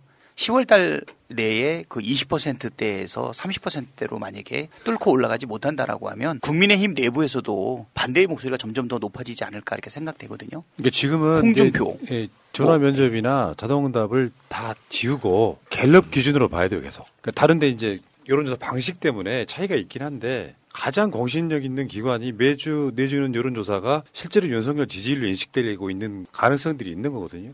이, 이 관점에서 저는 개선의 여지가 없어서 어떻게 보면 한편으로 보면 솔직히 이런 말씀 표현인지 그렇지만 윤석열 불쌍해요. 대통령이라는 게 어떤 사람이라도 자기 스스로가 이렇게 취임하고 나면 국민들한테 사랑받으면서 뭔가 하려고 하잖아요. 이건 취임하자마자 좀 쥐어박기 시작해가지고 지금 주눅 들어있는 상태가 아닌가 이런 생각도 들어요. 그렇죠. 어. 대통령이 오히려 고립된 상태? 그리고 집에 가서도 편치 않을 거예요. 뭐 부부싸움 좀 하지 않겠어요? 뭐 그럼 또 술 먹지 않겠어요?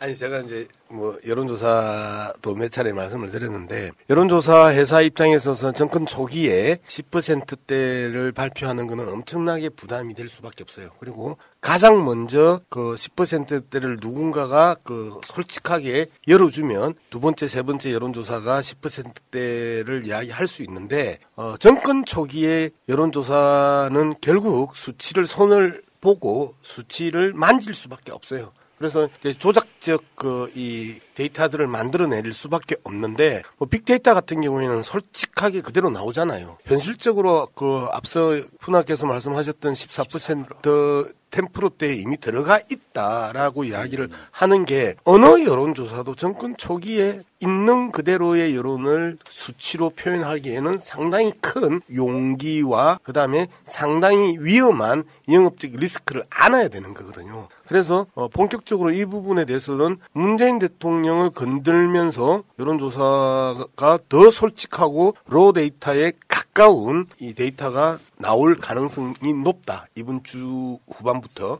저는 그렇게 생각을 합니다. 이게 이제 악순환이 시작되는 거잖아요. 좋은 쪽으로 이렇게 선순환이 되는 게 아니라 악순환이 되면서 계속 거짓말을 하게 되고 지지율은 떨어지면서 그 지지율을 많이 하기 위해서 문재 대통령 수사를 하고 이재명 대표를 수사하는 이거 악순환이 계속 되면서 결국 무한 하락은 아니고요. 그들만의 지지율이 고착화되는 현상이 벌어지겠죠. 한 24, 한 3, 4% 정도가 뭉쳐가는. 3%까지는 안 나올 겁니다. 박근혜 대통령 탄핵 때 지지율이 4%인가 5% 음. 됐잖아요. 3%대는 안 나올 것 같습니다. 그 저는 20%곧 무너진다고 이제 판단하는 이유가 그겁니다. 딱 두- 크게 두 가지인데요. 하나는 그 여론조사 기관의 여론조사 회사들의 수치 조작이 그 1차적이고요. 두 번째는 이 정도까지라고 아까 제가 경로당 그 할머니들 여론을 말씀드렸잖아요. 틀림없이 그분들은 다 이직을 하셨을 분들인데 야 해도 해도 너무한다. 절만 절마 저건 진짜 안 되겠다라고 하는 이 흐름들이 본격적으로 이제 파도를 타기 시작을 한단 말이에요. 즉 머릿속으로 감히 입 밖으로는 내지 않고 누가 나한테 물어보면 일대일로는 이야기를 했는데 공개적인 밥자리에서 절마 저거는 안 되겠다라고 하는 표현들이 이제 본물처럼 터지기 시작하는 상황이기 때문에 저는 20% 지키기 힘들 거라고 봐요. 근데 문제는 그 지지율이라고 하는 게 사람한테 주는 일종의 세뇌 효과가 있거든요. 그렇죠. 그러니까 예를 들면 윤석열 지지율이 완전히 밑바닥을 헤매고 있으면 국민의힘 사람들도 기본적으로 윤석열을 욕을 하지 윤석열을 잘한다. 오, 예를 들면 오늘 김대기 비서실장이 한 말이 외교 잘한 게 있대요. 우리 주장은 그거예요. 먼지를 한번 내놔보라는 거죠. 그런 식으로 이제 윤석열이 잘한다는 이야기를 못하는 상태의 여론이 만들어지기 시작하면 결론적으로 선출직인 국민의힘 정치인들 입장에서는 상당히 이게 영향을 받을 수밖에 없는. 그렇습니다. 예. 총선을 치러야 되는 국민의힘 국회의원들로서는 윤석열 거리두기를 언제쯤 해야 되나 타이밍 보고 있, 지 않겠어요? 그렇죠. 제가 말씀드렸던 설 전후라고 보는 거고요. 방금 코나께서 말씀하셨던 게 노엘 로이만이라고 나치 부역 혐의를 받고 있었던 독일의 그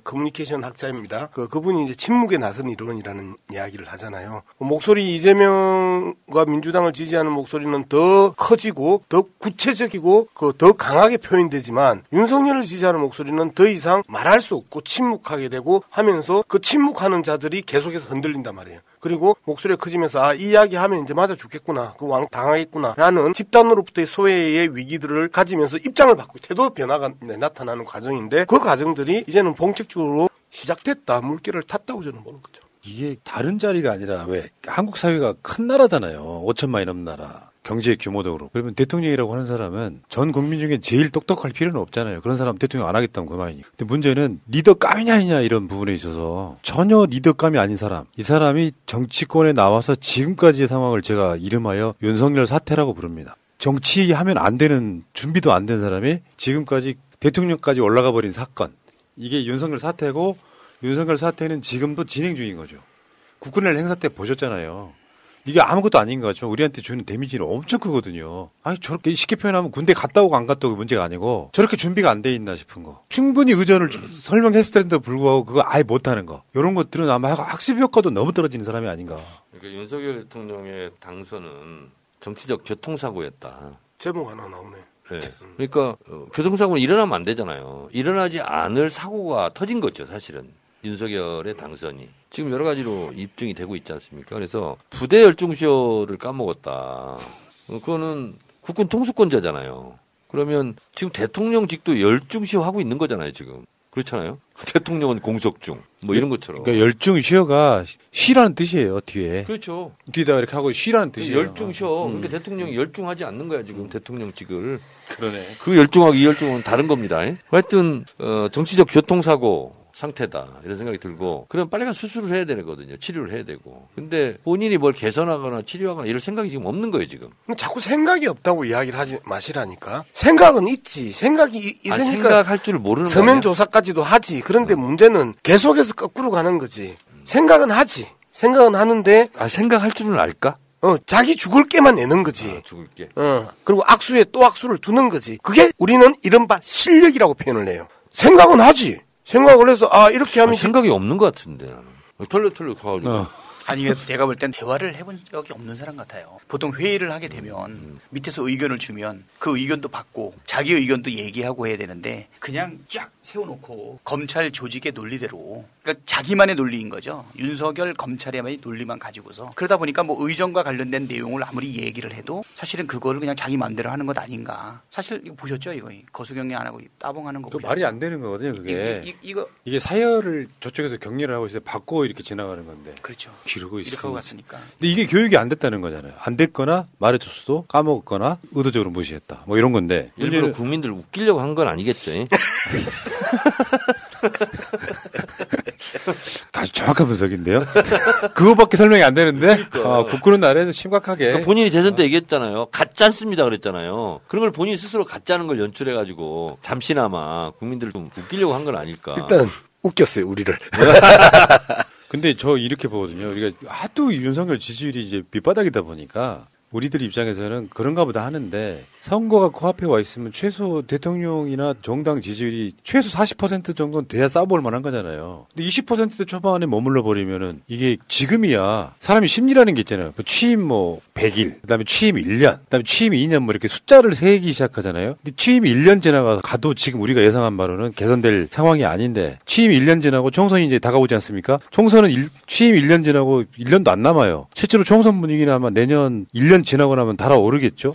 아니, 국감 지나면 바로 총선 분위기예요. 음. 정기국회 끝나면 사실은 1년 남았잖아요. 근데 그런 상황을 가다가 보면은 이제 지지율이 안 나오는 상황에서 지금도 벌써 취임한 지 얼마나 됐다고 국민의힘 내부에서 이렇게 이쪽에 반란 표들이 나오고 있잖아요. 이게 올해를 넘어가면 상당히 위험해지지 않을까. 그러니까 대선 전에 대통령 탈당 이런 거 보통 얘기하지 않습니까? 거리두기. 근데 총선 앞두고 그렇게 될 가능성이 거의 뭐 저는 뭐 있다고 봐요. 저는. 총선 앞두고 대통령 탈당하시오. 아, 그 내가 계속해서 이야기하는데 내 이야기는 안 듣고 뭔 딴 이야기를 하고 있는 거야. 다음 이번 2월 달 설 명절 이 거의 이제 1년 총선을 앞두고 있는 시점이에요. 후내년 4월이니까 여기에서부터 본격적으로 그 설 밥상머리에 탄핵 이야기 나올 거예요. 그리고 실제 설 연휴 끝나고 나면 국힘당 애들이 집중적으로 이 부분에 대해서 이제는 보물 트듯이 터진다니까? 그래서 탈당시킨단 말이에요. 그러면서 사실상 자연스럽게 취임 1주년 전후에 있어서 탄핵의 단두대에 올라갈 수밖에 없다고 저는 이제 보는 2023년 5월 10일경. 예. 어, 탄핵의 단두대에 올라갈 수밖에 없다고 생각을 해요. 그러길 바랍니다. 그렇게 처리를 하지 않으면 국힘당이 또다시 죽음의 늪으로 빠질 수밖에 없어요. 총선에서 그 몰패를 당할 거예요. 완패도 아니고. 그러면 여기는 하나가 더 빠져 있다고 봐요. 이번에 비대위원 이제 가처분이 아마 내일이나 모레 뭐 가까운 시간에 나올 것 같은데 그렇게 해서 어떻게든지 새 지도부를 뽑았을 때 생기는 후유증이 저는 그거를 계속 이어갈 거라고 보거든요. 예를 들어서 유승민 출마를 했다. 안할 가능성도 있지만 출마를 했는데 무리하게 유승민을 낙선시키기 위한 공작 같은 거. 이런 것들이 내부 갈등을 굉장히 증폭시킬 가능성. 그렇다고 윤석열, 성정의 유승민 등을 다- 당대표로 하게 내버려 두지는 않을 거 아니에요. 뭔가를 할 거 아니에요. 그러면 그때부터 완전 쪼개질 수 있다. 사실은 그걸 다 내포하고 가는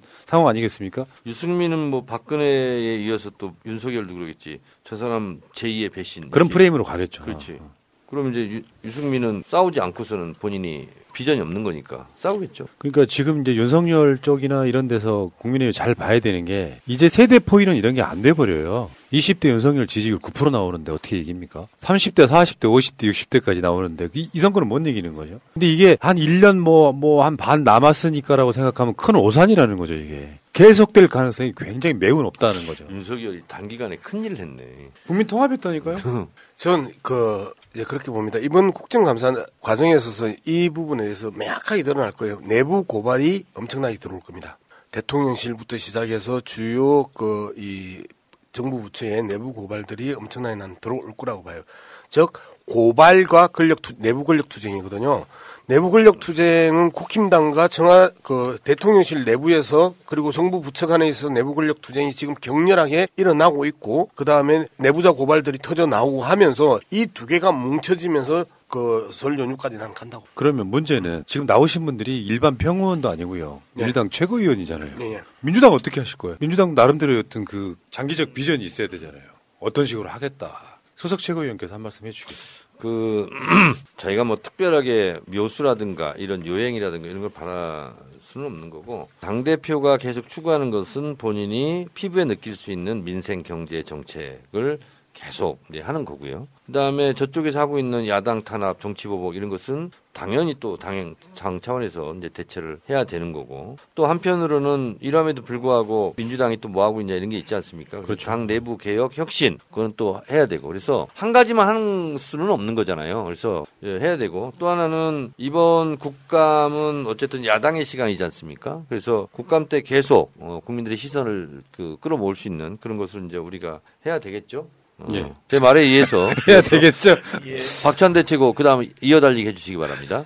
예, 큰 틀에서는 뭐 동의하고요. 뭐 별로 할 말이 뭔 없지 내가 다 했어. 무슨 컨트롤 무슨 컨트롤 아니, 아까, 아까. 세 가지 그 민생 우선 이거는 뭐 계속 갈 수밖에 없는 게 지금 정부 여당이 너무 무능하고 내놓는 것이 없고 뭐 유일하게 하는 게 뭐 부자 감세인데 그거 아직도 철회할 기미를 보이지 않고 있잖아요. 민영화는 또 계속 추진하려고 하고 있고 또 서민들의 민생 예산들 깎아놨던 것들 이거 사실 우리가 다시 돌려놔야 되겠다 맘 먹고 있는데 우리가 사실은 절대 다수를 가지고 있기 때문에 우리가 원하는 대로 민생 예산을 돌려놓지 않는다라고 하면 그러면 저쪽에서는 안 받을 수가 없어요. 이게 12월 2일까지 예산 협의가 다 이루어지지 않게 되면 정부안으로 그냥 확정되는 경우가 있거든요. 그러면 이게 본회의에 올라와서 투표를 거쳐야 되는데 그때 부결돼 버리게 되면 내년도 예산이 없는 상황이 벌어지게 되기 때문에 어, 좀 민생 예산을 살리기 위한 거, 그다음에 민생 찾는 거, 그리고 정치 보복과 관련된 부분에 있어서 우리가 계속 대응해야 될 거고 내부 역시 꾸준히 해 나가야 되는데 저는 정치 보복과 관련된 부분을 우리가 정말 단호하게 해야 된다 이 생각 들거든요. 정치 보복과 관련해서 그냥 내버려 두면 사골국물 우려대듯이 윤석열 정권 끝날 때까지 계속 해 나갈 거예요. 우리 정치하는 사람들은 버틸 수 있는지 몰라도 공직자라든가 참고인들도 지금 계속 압수수색하고 있거든요. 그러면 경기도청에 있는 사람들, 성 남시에 있는 공무원들 다섯 번, 열 번, 이십 번, 뭐 가능하다 그러면 요번 국정감사에서 각 기관에 있는 사람들이 몇 번씩 소환이 됐는지 그것도 좀 살펴볼 필요가 있는 것 같아요. 그래서 정치 보복 이것과 관련된 조사, 경찰, 검찰과 관련된 이 부분에 대해서 우리가 이것을 얼마나 단호하게 빠른 시간 내에 끊어낼 것이냐라고 하는 부분이 이것 때문에 지쳐가는 사람들을 좀 우리가 보호하는 것 아닌가. 이 부분에 좀 집중할 필요 있다 이렇게 생각됩니다. 정권을 뺏겼다고 하는 게 가불이 바뀌는 상황이라서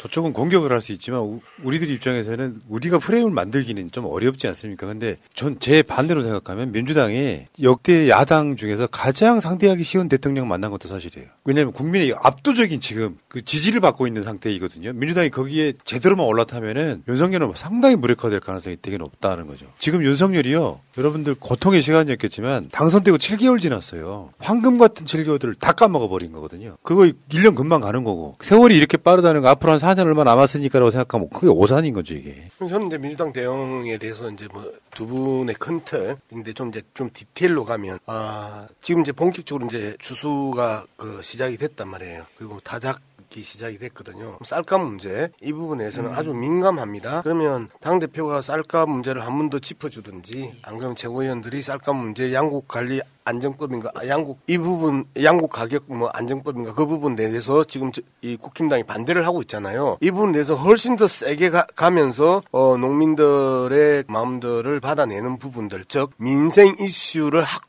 고하게 틀어지고 가야 되는데 아, 지난번에 이제 그 많은 지지자들은 이재명 대표가 어, 욕설 파문에 대해서 한마디를 한 부분에서 너무너무 좋아하고 통쾌해하는데 저는 반대. 그럼에도 불구하고 이재명 대표는 정치 의제에 대해서는 계속해서 침을 삼키고 침묵해야 된다. 계속 어, 민생 의제로 가고 두 분 최고위원들께서 강하게 치고 나가고 방금 그 이 박찬대 최고 말씀하셨던 정치 보복에 대해서 그리고 그 강압 수사들 압색들 이런 부분에서 끊임없이 치고 나가고 최고위원회 회의 뿐만 아니고 단독 기자회견이나 그 관련 상임위 기자회견을 같이 붙어가면서 이 부분에 대해서는 총대를 메고 나가주시면 좋- 좋은데 이제 쌀값 문제 그다음에 고유가 문제 그다음에 고금리 문제 환율은 솔직히 그 실질적인 그 서민 정책은 아니에요. 그다음에 지금 주가 폭락 문제 어 외환 위기 문제 이런 부분에 대해서 강하게 그 어금니를 물고 대표와 그 수석은 계속 그 부분에 좀 가줬으면 좋겠다. 지금 수석까지도 정치 의제는 그냥 이렇게 방송에 서 그 나와서 의제를 다뤘으면 좋겠고 당 대표와 수석은 민생 의제를 정말 이 앙다물고 진행했으면 좋겠다. 이게 민주당의 대응이지 이후에 정치의 그 굴곡들이 끊임없이 나타나고 이 파장들이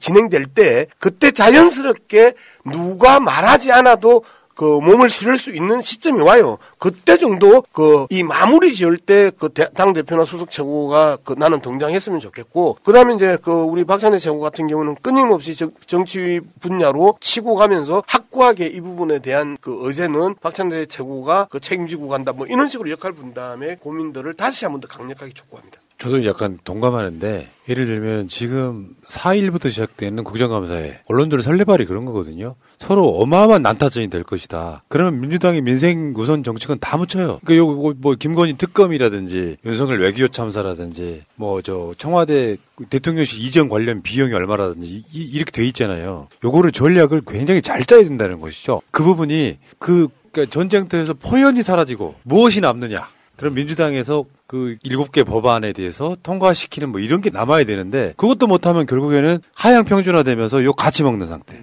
그러니까 득을 보지 못하는 상태로 갈 가능성이 되게 높다는 거죠. 기- 현명하게 봤을 때 민주당 내에서 가장 목소리가 클 수밖에 없는 사람은 이재명 대표의 말이잖아요. 최고위원회의에서 말. SNS에서 나오는 이야기, 그 다음에 정청래 박찬대 이런 손이거든요. 그런 역할 분담을 잘 하시라 이야기를 양 박사가 해주셨는데 제 말 맞죠? 예. 네. 알곡을 챙기자. 그 조중동이 가장 그 많이 썼던 겁니다. 이재명 당 대표가 되자마자 민생 의- 의제를 중심에 놓고 정치 의제를 다루는 것처럼 보인다라고 하면서 비- 약간의 비아냥처럼 그러면서 계속 그 이 사법 리스크를 그렇게 민생 의제로 피해 간다 이제 이런 이 지적들을 하고 있는데 실질적으로 강하게 성과를 내는 민생 의제가 민생 의제는 성과가 나오잖아요.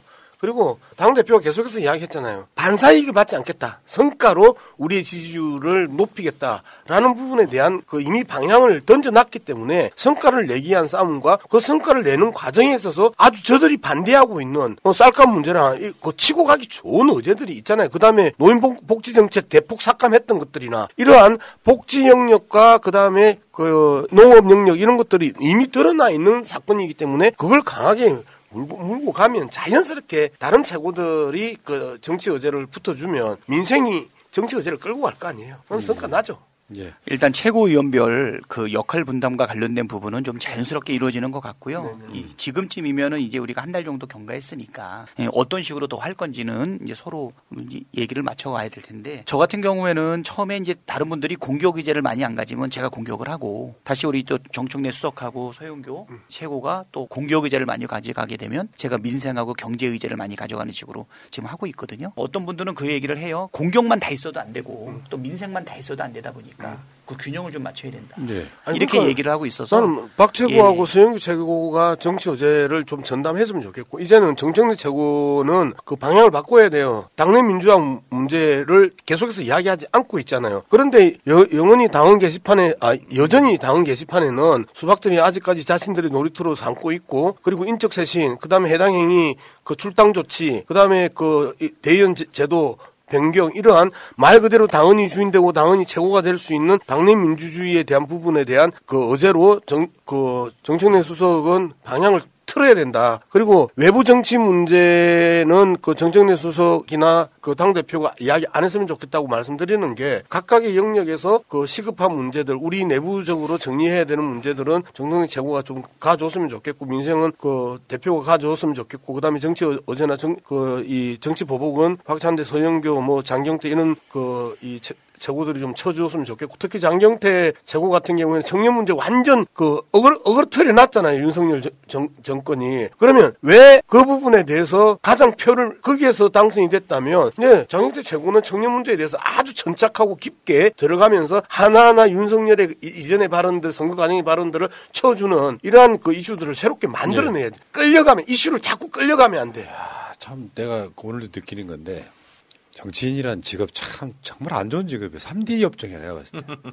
그게 어렵습니까 이게? 근데 세상을 바꾸고자 좋은 쪽으로 바꾸고자 하는 게 정치의 목적이고 윤석열 자체는 그런 게 없는 사람이다 보니까 지금 이 난리가 난 것 같고요. 지금 국정감사도 민주당한테는 역대급 기회가 아닌가 싶어요. 오늘도 저녁에 밥 먹으러 갔는데 그것도 뭐 윤석열 외교 참사 이런 부분에 대해서 그 YTN에서 어떤 얘기가 나오니까 이때 식사하시던 어르신들이 그러더라고요. 국민의힘 국회의원들 손가락 결하더라고요. 저게 뭐 우긴다고 될 일이냐. 그러니까 국민적 여론에서는 민주당만 잘하면 굉장히 점수를 얻을 수 있는 딱 그 중요한 시점에 와 있는데 근데 사실 이제 갑이 아니다 보니까 존재감 발현하기 쉽진 않아요. 그것까지 이해하는데 뭔가 이렇게 어떤 역사가 그 변곡점이 생기려 그러면 굉장히 사소한 것은 뭔가 빵 터지더라고요. 나는 이거 욕설 사건도 그런 것 중에 하나가 아닐까. 나중에 시간 지나 생각해 보면 이게 아닌 걸 우기 우긴다고 되는 문제가 아니잖아요. 민심이 자꾸 떠나는 거예요. 아까도 그런 경험들 많이 이야기하셨잖아요. 그 저기 우리 양 박사님 장모님도 그렇고 주위에서 항상 그렇게 이야기하는 사람들이 꽤 많더라. 그런 면에서 민주당한테 기회일 수 있다 분명히. 이거 잘하 늦게 달궈지는 충청도 민심도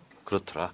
12월 초까지가 그런 국정감사 아닙니까? 예산까지 다 포함하면은 거기서 확실하게 막아내시고요. 제가 봤을 때는 그저 지역 앞에 예산만 서- 지켜내도 굉장한 뭐라고 박수가 쏟아질 것 같더라고요. 오늘 보도 하나 보니까 지역의 국민의힘 기초 단체장들도 다 반대하고 있어요 지금. 그런 것들 한 이렇게 100개 중에 딱 눈에 띄는 거 한두 개만 해도 잘한다고 박수 쳐주는 게 정치 아닙니까? 자 알겠습니다. 하신 말씀 없으신 것 같은데 이게 당원 간담회 하는 거예요 지금 두 분은 자, 오늘은 여기다 물러가고 어차피 이제 당원들과 소통 뭐 이런 개념으로 만들어진 방송이기 때문에 댓글창에도 보면 옛날에는 민주당 뭐 하냐 했는데 지금 약간 분위기가 달라요. 최고위원들 잘해라이 이 정도 느낌입니다.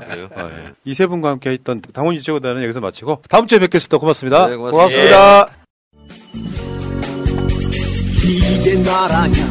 이게 나라냐? 우리는 끝까지 간다. 촛불이 이긴다.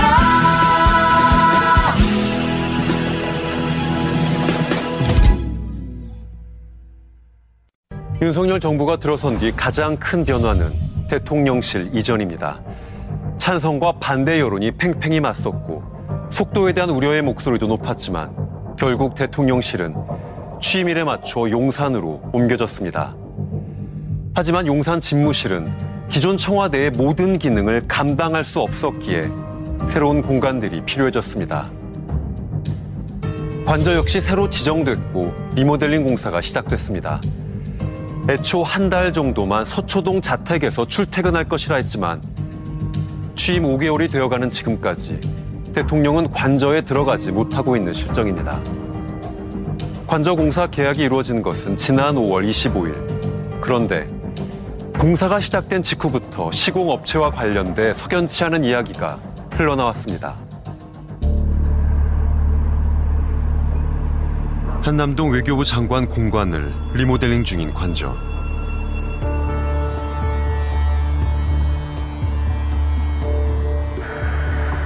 한 달 전 우리가 찾았을 때는 관저 주변에 키가 큰 조경수를 심는 공사가 한창이었습니다.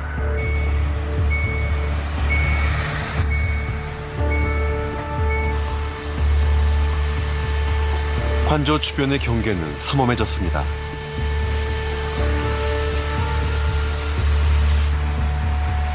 관저로 외교부 공관을 최종 낙점하며 인수위는 수리할 것이 많지 않아 비용을 절약할 수 있고 빠른 입주도 가능하다고 했습니다. 하지만 공사는 늦어지고 있었습니다. 저희가 원래 납품하기 하는 일정은 좀 앞에 있었는데 인테리어 공사가 늦어지는지 저희 일정이 계속 미뤄져요. 왜 늦어지는지 사장님은 뭐 그렇죠. 저희는 이때는 인테리어 공사가 잘안 오니까. 대통령 관저로 지정되면서 공관 일대는 군사시설 보호구역으로 지정됐습니다. 대통령을 이웃으로 맡게 된 주민들의 생각은 어떨까? 이 근처 주민들은 다 좋아하죠. 관저가 여기 좋잖아. 시끄럽기는 해도. TV라도 하면은 좀 시끄럽게 하겠지만 어떻겠어요. 대통령께서 청와대로 들어가시기 싫어하니까 여기서 머무르고 계시고 우리가 협조해줘야죠. 돈을 너무 쓴다는 거 자체가 못마땅해요. 그리고 이거를 국민들이 내는 세금으로 하는 건데 지금 이게 문제가 심각해. 이게 점차적으로 단계를 밟으면서 해야지 이건 하루 아침에 바뀌어버리는 거잖아요. 공사가 지연되면서 비용도 당초 예상보다 늘었습니다. 추가 금액은 총 23억 9천만 원. 공사비 총액을 기준으로 계산하면 3.3 제곱미터당 1천만 원 정도입니다.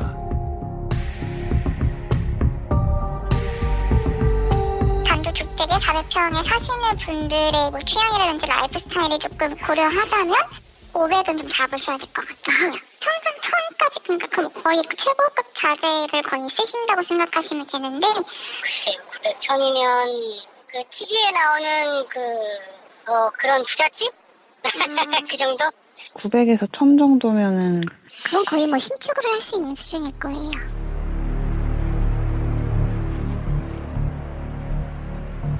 관저 시공업체는 지난 5월 말 결정됐습니다. 선정된 업체는 21g. 입찰 금액은 약 12억 3천여만 원. 투찰률은 99.99%입니다. 발주 기관이 제시한 공사 금액의 100%에 가까운 금액을 제시했다는 뜻으로 사전 협의가 있지 않는 한 나오기 어려운 숫자입니다.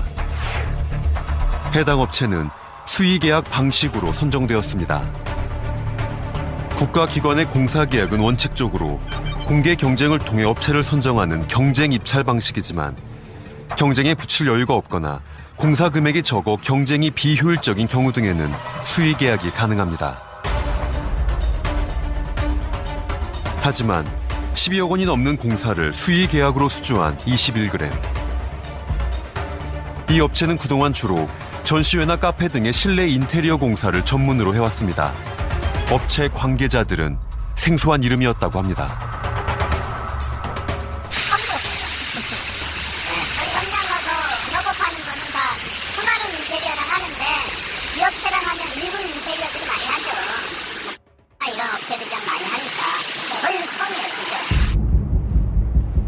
조달청에 해당 업체와 수의 계약을 한 이유를 물었습니다. 조달청은 대통령실이 계약 대상자를 사전에 정해 계약 요청을 한 것이라며 업체가 제출한 가격이 발주 금액을 넘지 않으면 계약 체결 자체에는 문제가 없다고 답변했습니다. 그 12억짜리를 보안상 이유로 줬다고 하는데 그거는 맞지 않는 것 같아요. 왜냐하면 금액대가 12억인데 그거를 딱안 올, 오래, 다른 데서 별 수익 견적을 받지 않고 오로지 그 업체한테만 딱 계약을 준 거잖아요. 그러니까 그거는 공정하지 않은 것 같아요. 하지만 조달 업무 담당이었다는 전직 공무원은 이 계약이 매우 이례적이라고 합니다. 보통은 그렇게 한 업체만 지정하지 않죠. 뭐 하나만 지정하는 경우는 대개 어, 소액인 경우 어, 지자체장하고 연결돼 있거나 위에서 찍어라 손으로 가리키면서 이 기업이랑 뭐 한번 해주자 이렇게 눈짓으로 내려오면 그렇게 하죠. 조달했던 사람들은 전문가들은 보면 알 수 있죠. 업체 선정을 두고 석연치 않다는 이야기가 나온 건 김건희 여사와의 인연 때문입니다. 2017년 해당 업체가 커바나 컨텐츠의 전시회에 내부 공사를 진행하고 후원사로 이름을 올린 겁니다.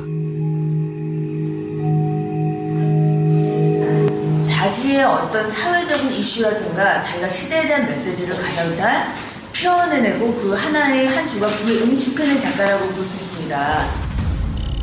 업체는 그 1년 전에도 코바나 컨텐츠 전시에 후원사로 참여했습니다. 우리가 입수한 전시회 VIP 초대권 리스트입니다. 빼곡한 명단에는 익숙한 이름들이 눈에 띕니다. 주가 조작 혐의로 핵심 관계자가 구속된 도이치모터스. 김건희 여사의 어머니 최모 씨의 장고 증명서 위조를 주도한 혐의로 기소된 금융브로커 김 씨.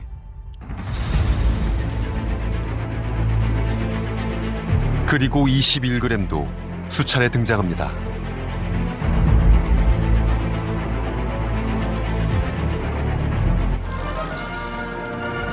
최근 업체 대표가 여사 추천으로 윤석열 대통령 취임식 참석자 명단에 이름을 올렸던 사실이 알려지면서 의혹은 더욱 커졌습니다.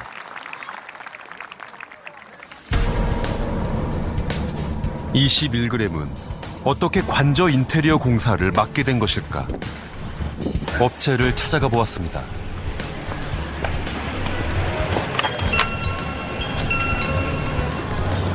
네, 여보세요.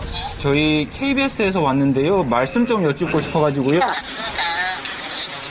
저기 대표님 계실까요?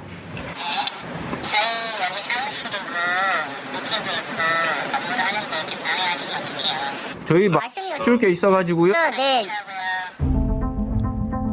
어렵게 업체 대표와 전화 연결이 됐습니다. 대통령 관저 공사 관련해서 좀 저희가 여쭙고 싶은 것들이 있는데 얘기가 잠깐 가능하실지요? 아, 예, 드릴 말씀 없습니다. 국가계약법에 수의계약으로 공사할 수 있도록 되어 있어요. 문제는 그 공사업체를 누가 선정해 줬느냐. 이 공사업체가 김건희 여사 코바나 콘텐츠 전시회 인테리어 공사 담당했고 2016년, 2018년 두 번에 걸친 코바나 콘텐츠 주최 행사 후원업체로 밝혀졌습니다. 이거 단순 우연으로 볼 수 있는 건가요? 그 업체에 대한 정보는 저희는 모르셨습니까? 밝힐, 밝힐 수가 없습니다. 예. 그렇다면 김건희 여사와 관련 있습니까? 없습니까? 있습니까? 없습니까? 관련? 저도 모릅니다. 아니 그걸 왜 모르십니까?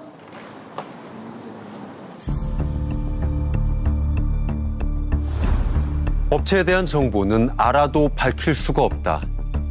대통령실의 모호한 답변은 궁금증과 의혹을 더 키우고 있습니다.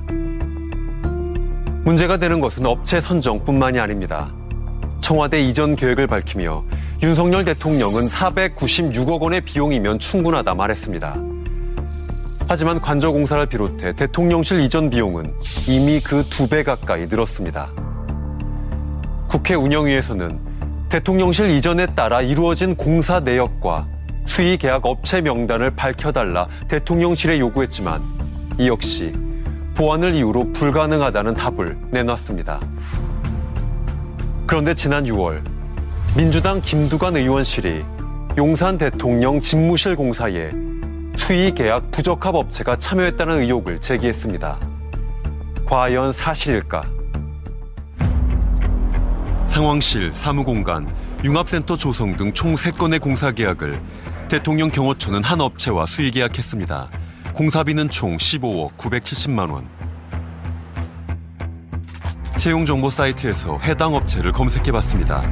매출액 44억 원, 사원수 7명, 인테리어 및 건축 업체입니다.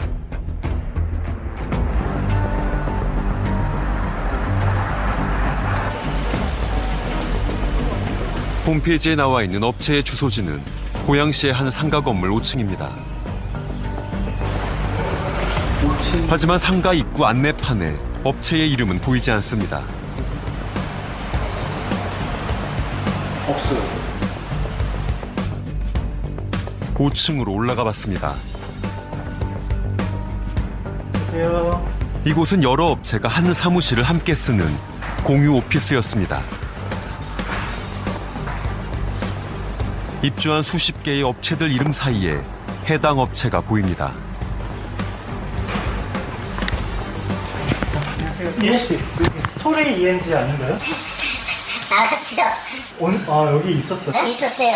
계약 같은 거 오시고 한 번도 안 오셨거든. 저 끝에로 지정해 주셨거든. 저 끝에 봐. 저 칼사가 아니구나. 이 방에 왼쪽 방. 업체는 작년 10월 임대 계약을 했었다고 합니다. 자리 딱 배정된 그 자리는 지금 비어있나요? 아까 그 방을 1년치에 얼마나 이월 2만 원씩 해갖고 24만 원? 24만 원, 그 선물로 받아요. 싸니까. 그래서 자리 하나만 딱 쓰는 거예요. 방을 1년 계약을 하셨고. 예, 예. 근데 이제 나오지지는 않아요. 한 번도 안 왔어요? 네. 여기다 뭐 물건을 갖다 놓는다거나 이사. 그것도 없어요. 없어요. 그래서 그때 다 버렸는데 또 새, 새로 와서 또저 쌓인 거예요. 어디에? 그 스토리 그 앞에 붙여넣어갖고 좀을 다 없애라고 그랬어요. 그래서 안 나오죠. 아, 전화가 와서 우편물 다 없. 없애라고 했어요. 쓰레기통에는 관리인이 버린 우편물이 아직 남아 있었습니다. 경찰께 왔네. 경찰서. 그런데 우편물에 적힌 업체 대표 이름이 홈페이지에서 확인했던 대표 이름과는 다릅니다. 어떻게 된 것일까? 해당 업체의 등기부 등본을 확인해 봤습니다. 우편물에 적혀 있던 공동대표 김 씨는 작년 12월 사임했고 다른 김 모 대표가 단독으로 회사를 맡고 있습니다.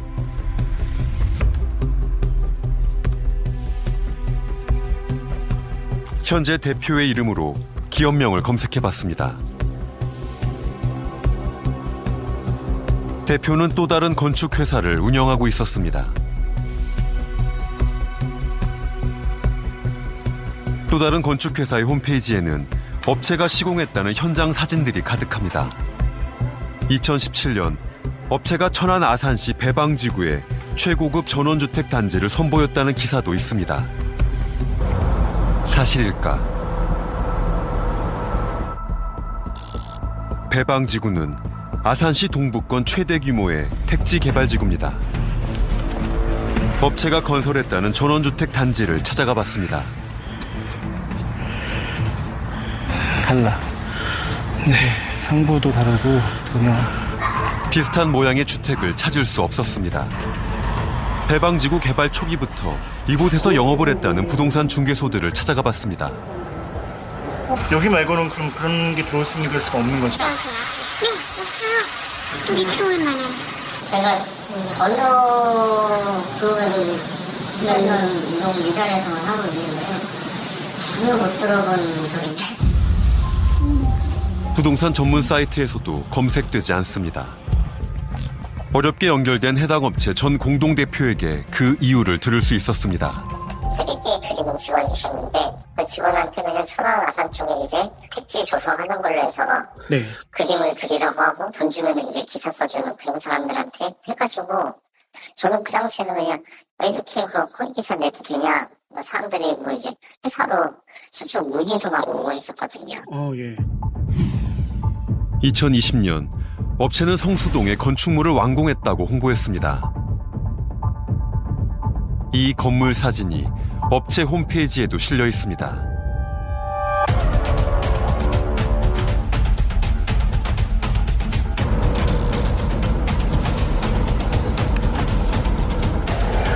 해방지구와는 달리 성수동엔 실제로 건물이 존재하고 있습니다. 말씀 좀 여쭐게요. 이 건물을 해당 업체가 지은 게 사실일까? 네, 이거는 뭐 허위 기사네요.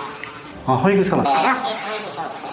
이 건물의 건축을 그럼 다른 업체가 했나요? 네, 본인들이 뭐 준공 전에 와서 찍어봤을 수도 있는 거고 그때는 열어놓잖아요. 열어놓잖아요.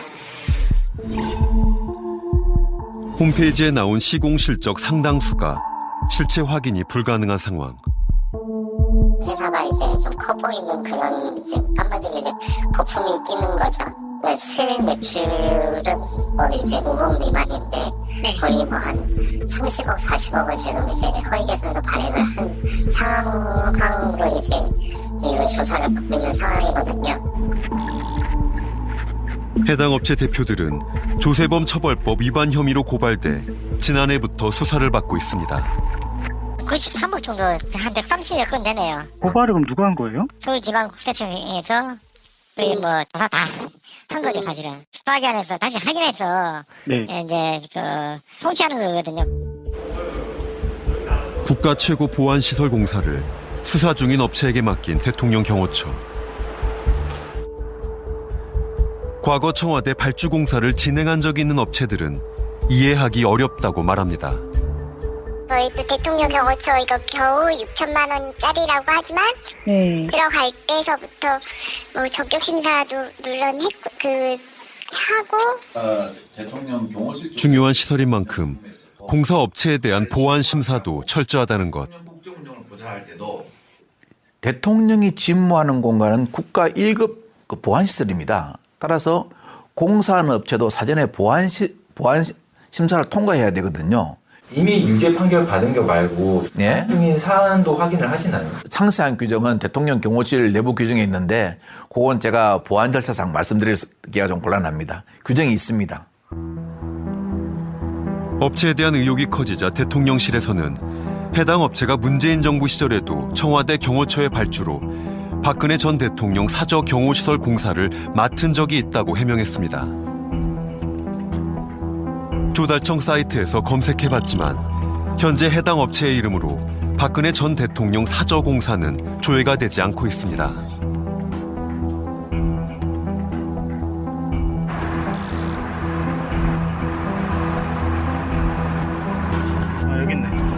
허위 이력이 의심되는 업체의 대표가 그것도 수사를 받고 있는 상황에서 어떻게 대통령실과 수의 계약을 맺을 수 있었던 것일까?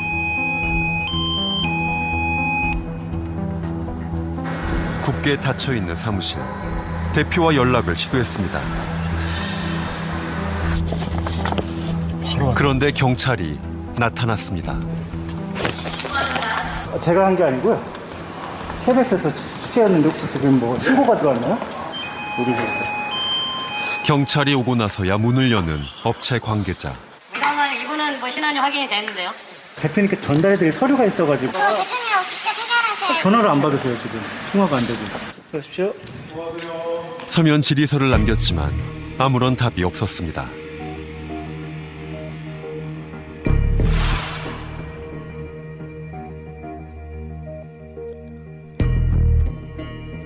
대통령 집무실 공사에서 수의 계약을 따낸 업체 중 수주의 적합성을 놓고 의혹이 제기된 업체는 또 있었습니다.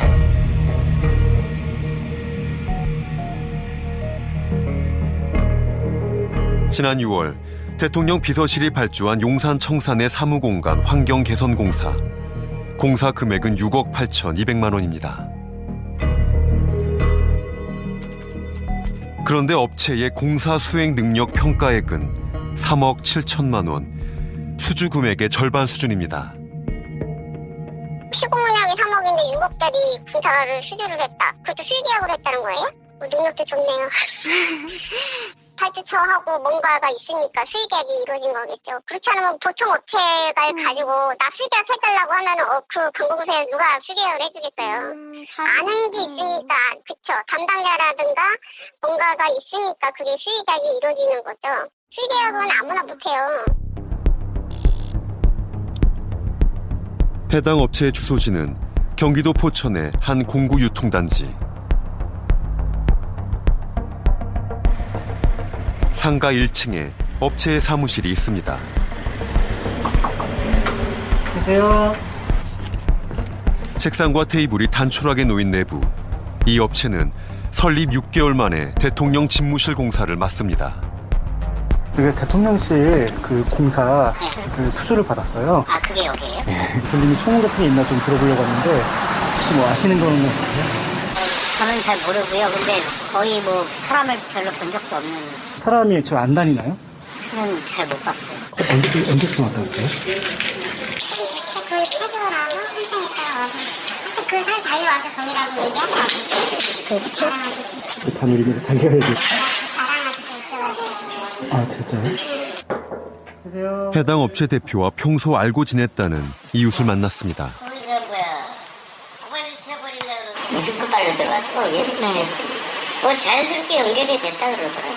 자연스럽게. 음. 누구일지는 추... 아, 자기가 뭐 이렇게 뭐 백을 썼거나 그런 건 아니고 자기네한테도 해달라고 사정을 해서 어쩔 수 없이 돈 주면 안 먹겠네 그랬지. 그랬더니 아 이거요. 이번에 거는 안 남더라도 좀 해달라 그래가지고 시간만 맞추라 그래가지고 해줬다고. 어... 그러면서 다음에 뭐 일이 있으면 그때 가서 해줄 테니까 아, 우리 통상적인 사람 생각은 네. 그런데 신혼지에서부터 뭐 전체적으로 다 이게 컴프레임이 없어야지 갈 수 있는 데잖아요.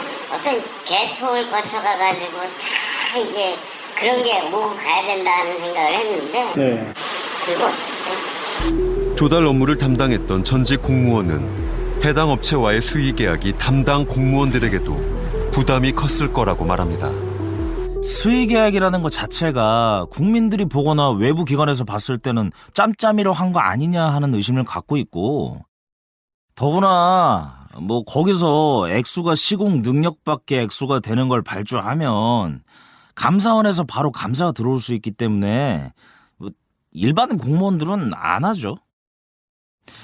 어공 쪽은 자기네가 정치적 배경이나 도와주는 사람들을 뭐 어떻게 좀 챙겨줘야 되니까 수의 계약을 좀 많이 하려고 하고 해당 업체는 지금까지 총 3건의 광급 공사를 수주했습니다. 공사비는 8,300여만 원. 그런데 취재 도중 우리는 이 업체가 기존의 건축 회사를 인수해 설립됐다는 사실을 확인했습니다. 그 회사의 대표는 안모 씨. 회사 주소지를 찾아가 봤습니다. 도로변에 위치한 낡은 단층 건물.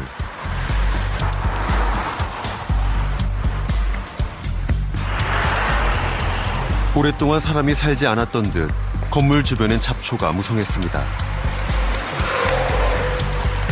문은 잠겨 있고 인기척도 없었습니다. 계세요.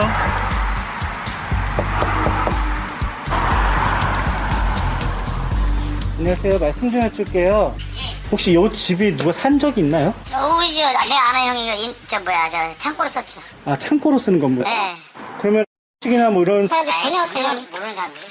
그 있지도 않았고 그 사람들은 내가 여기 지금 15년 넘게 살고 있는데 이 건물을 다 관리하고 있는데 서류상으로만 존재하는 페이퍼 컴퍼니였던 겁니다. 확인해 보니 안모 씨가 대표로 등록된 페이퍼 컴퍼니가 다수 발견되었습니다.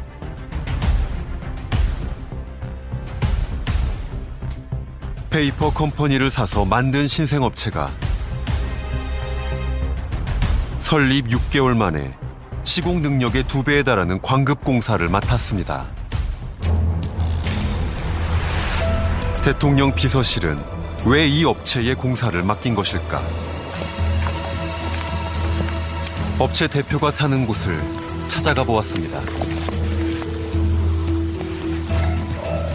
초인종 전선을 아예 끊어, 아예 작동을 안 했거든. 네, 안녕하세요. 누시죠? 아, 저희가 그, 저 의혹들이 여러 가지 있어서.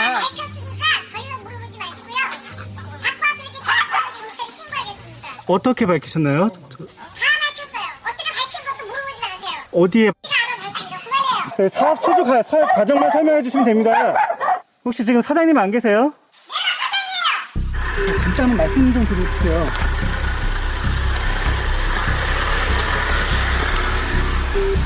의무만 남긴 채 사라진 업체 대표. 당초 해당 업체의 계약 내용은 조달 정보 개방 홈페이지에 공개돼 있었습니다. 그러나 논란이 불거진 뒤 비공개로 전환됐습니다. 시사 직격은 대통령실에 이런 업체들과 수의 계약을 맺은 이유와 선정 과정에 대해 질의했습니다. 대통령실은 서면 답변을 통해 해당 업체의 계약 및 공사는 철저한 검증과 감독을 거쳤다고 밝혔습니다. 업계 관계자들은 모두 입을 모아 선정 과정이 의심스럽다 말하고 해당 업체 역시 취재진을 피하기에 급급한 상황에서 대통령실의 답변은 과연 이 불신들을 해소하는데 충분한 것일까요? 절차를 두고 벌어진 의혹은 또 있습니다. 이른바 사적 채용 논란. 대통령실의 인력 채용 과정에 수상한 정황이 보인다는 겁니다. 작년 6월 대선 출마 선언을 이틀 앞둔 윤석열 전 검찰총장이 장소 답사를 위해 윤봉길 기념관을 방문한 자리 한 청년이 언론의 주목을 받았습니다. 편안한 차림으로 윤 전 총장을 홀로 수행했던 황모 씨. 지난 6월 그가 대통령실 행정관으로 채용됐다는 사실이 알려졌습니다. 단번에 5급이라는 직급을 받은 황모 씨.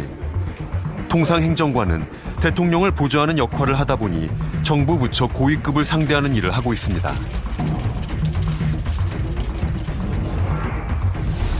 황 씨의 경력에 대해서는 알려진 바가 거의 없습니다. 2019년 5월 양정철 전 민주연구원장의 원장 재직 시절 수행 및 운전을 담당했고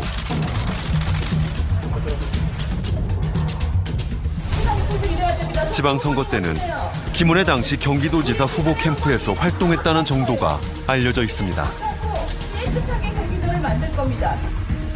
KBS 박병길입니다. 네네네네. 그 저희가 시사직격이라는 프로그램인데요. 지금 저희가 신분이 죄송합니다. 아 말씀 좀만 더 여쭐게요. 또 넣어주세요. 문자로 연락을 달라고 했던 황 씨. 그러나 답장은 오지 않았습니다.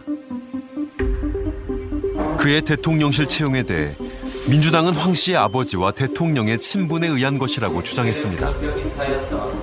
황 사장의 아들 씨가 현재 대통령실 5급 행정관으로 근무하고 있다고 합니다. 황 사장은 윤 대통령과 40년 지기이자 삼부토건 조남욱 회장을 소개시켜준 사람입니다. 황 씨의 아버지는 윤석열 대통령의 40년 지기로 알려진 사업가.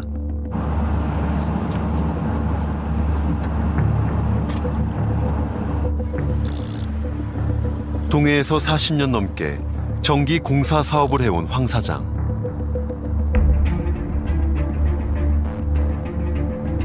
대형 상가를 개발해 부동산 임대업도 하고 있습니다. 사장 좀 아세요? 어, 여기 삼바 건물 쪽 사장님이시잖아요. 아, 여기 건물 전부 다. 네. 아, 이 건물 전체가 다 사장님이세요. 어. 그러니까 개인이 아니고 다 임대예요. 다 임, 네, 다 들어와 있는 사람. 황 사장은 인맥 관리를 잘하기로 소문나 있습니다. 방송이고요. 예, 굉장히 이렇게 예, 다방 메뉴를 이렇게 많이 그걸 하고 있다 이런 얘기는 내가 들었어요. 검찰청에 그쪽에도 뭐 모임이 있는가 봐요. 검사 사이라 그러는지 그 소리는 들은 것 같아요. 딸 그러니까 신랑인가? 예. 그런 것 같은데요. 뭐, 뭐 무서운 거다 나는데요. 그러나 그의 아들 황모 행정관에 대한 이야기는 들을 수 없었습니다. 아드님은 좀 보신 적 있으세요? 네. 그 아들을 본 적은 없어요. 황 사장과 윤 대통령의 친분 관계는 지난해 국민의힘 대통령 후보 경선 때 알려졌다고 합니다. 대선 후보 경선하고 막 이럴 때 그때쯤에 아마 동해시를 손을 쭉 넣었어. 어, 어떻게 났나요, 선생님? 이 사람이 뭐 윤석열 지지한다 뭐 이러면서 그 김건희 여사가 여기 와서 뭐 작은 엄마라는 뭐 이런 소리인데 한 번이 나는 것 같아요. 들은 얘기는 있어요. 그 시기 황 사장은 지역 신문사와의 인터뷰에서 윤석열 대통령과 각별한 사이임을 공개적으로 밝히기도 했습니다. 황 사장의 회사를 찾아가 봤습니다.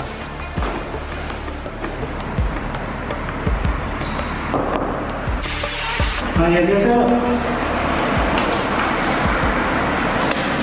어, 혹시 대통령 혹시 저희 대통령 저희 안 계세요? KBS에서 왔습니다.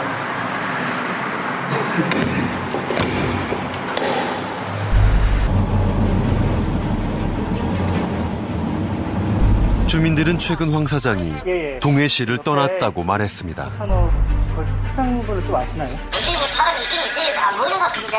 한명 여자 직원 한 명이 있더라고요.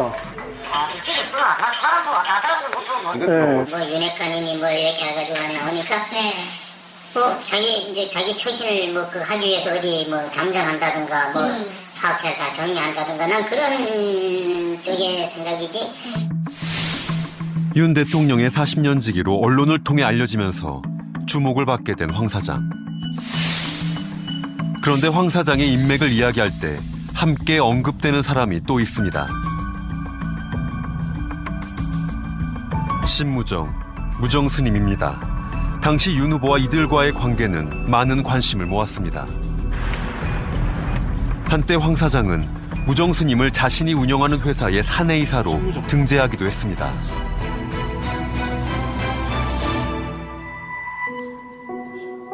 무정 스님은 윤석열 대통령과 김건희 여사를 맺어준 사람으로 알려져 있습니다. 스님이 이제 우리 남편 20대 때 만나가지고 아, 너는 성렬이하고 맞는다. 그분이 처음에 소개할 때도 너네들은 완전 반대다. 음, 김건희가 완전 남자고 성렬이는 완전 여자다. 네. 근데 누가 그걸 그렇게 보겠어? 근데 음. 정말 결혼을 해보니까 진짜인 거야. 내가 남자고 우리 남편이 완전 여자인 거야. 응, 그래서 야 진짜 도사는 도사구나. 윤 대통령 무정스님과 친분이 깊은 황 사장. 황 사장의 또 다른 인맥은 조남욱 삼부토건 전 회장입니다. 황 사장은 주로 삼부토건의 물량을 받아 회사를 키웠다고 알려져 있습니다.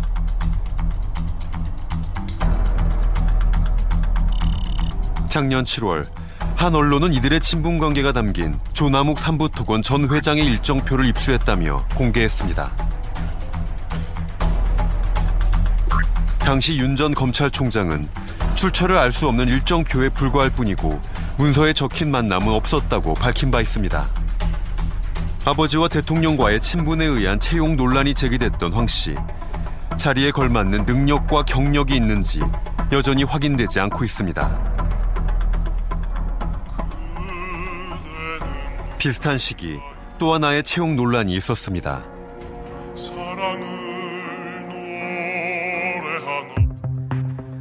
사회수석실 구급행정요원 성악가 출신 우모 씨. 그는 윤 대통령이 검사 시절 강릉에서 근무할 때 연을 맺은 통신설비업체 대표의 아들이었습니다. 대선 캠프에서 자원봉사 해가지고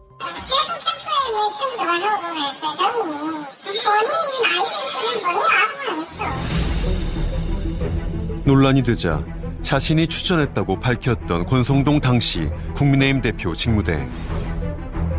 구급으로 채용돼 미안하다고 말해 논란을 더 키웠습니다.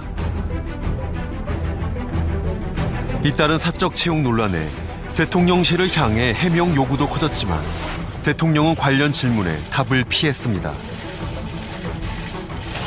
일단 채용 논란에 윤석열, 윤석열 씨 공정이 무너졌다라 국정조사 요구 목소리까지 있는데 혹시 다시 인사 전반에 짚어볼 계획 있으신지요? 뭐 다른 말씀 또 없으세요? 자, 채용 얘기는 안 해주시는 건가요? 대통령실의 채용뿐만이 아닙니다. 스페인에서 열린 나토웨이 참석 때 대통령 부부의 지인인 한 민간인이 일정 수행을 도운 곳으로 알려져 또 다른 논란이 일었습니다. 해당 인물은 대통령실 인사비서관의 부인 신모 씨. 이들 부부는 윤 대통령과 가까운 사이며 윤 대통령이 당 경선 후보였던 지난해 7월 신 씨와 그의 어머니는 각각 천만 원씩 후원금을 내기도 했습니다. 민간인 수행 논란에 대해 당시 대통령실은 오랜 유학 경험과 국제 행사 경험을 바탕으로 적법한 절차를 거쳐 문제가 없다고 밝혔습니다.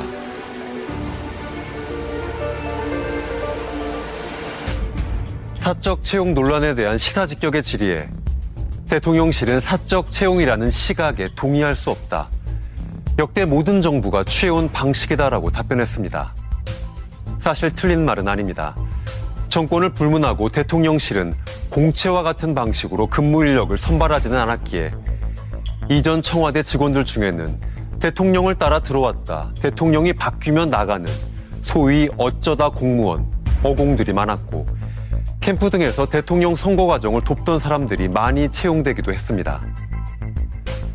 그러나 대한민국 최고 권력 기관인 만큼 대통령실의 인력 채용은 경력과 능력 면에서 합리적이고 타당한 검증 과정을 거쳐야 합니다.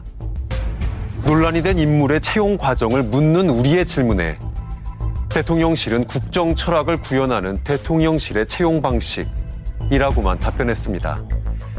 대통령실에 보다 구체적인 해명이 있어야 할 것입니다. 윤석열 대통령이 취임한 지 오늘로 꼭 144일째. 지난 7월 30% 아래로까지 떨어졌던 지지율은 최근 조금 회복되는 듯 했지만 30% 초반에 여전히 머물러 있습니다.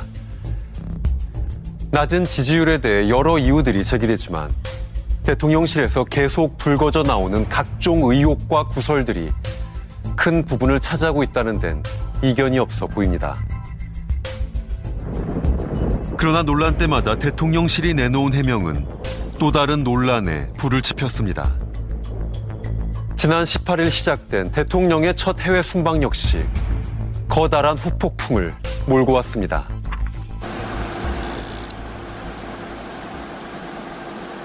취임 후 두 번째 해외 방문이자 첫 해외 순방이었습니다. 이번 순방은 초반부터 기대감이 컸습니다. 출국 전부터 대통령실이 한미, 한일 정상회담을 갖는다고 밝혔기 때문입니다. 현재로서는 한미 정상회담 그리고 한일 정상회담을 하기로 합의해 놓고 시간을 조율 중에 있습니다. 그러나 도착 첫날부터 예상치 못한 상황이 벌어졌습니다. 대통령 측이 엘리자베스 여왕 조문을 하지 못한 것. 현재 교통 상황 때문에 영국 왕실의 안내로 조문록 작성을 미뤘다는 설명이었습니다. 그러나 조문 외교를 가서 정작 조문을 하지 못한 것이 아니냐는 비판이 나왔습니다. 대통령 부부의 조문이 자진 취소한 것인지 아니면 사전 조율 없는 방문으로 조문이 거절된 것인지도 명확히 밝혀야 합니다. 영국 왕실로부터 충분한 의전을 받지 못한 것 아니냐는 지적에 대통령실은 특별한 대우를 받았다며 논란을 일축했습니다. 돌아가신 분에 대한 애도와 남은 가족을 위로하는 자리입니다. 그러나 국내 정치를 위해서 이 같은 슬픔마저 활용되는 것은 유감입니다.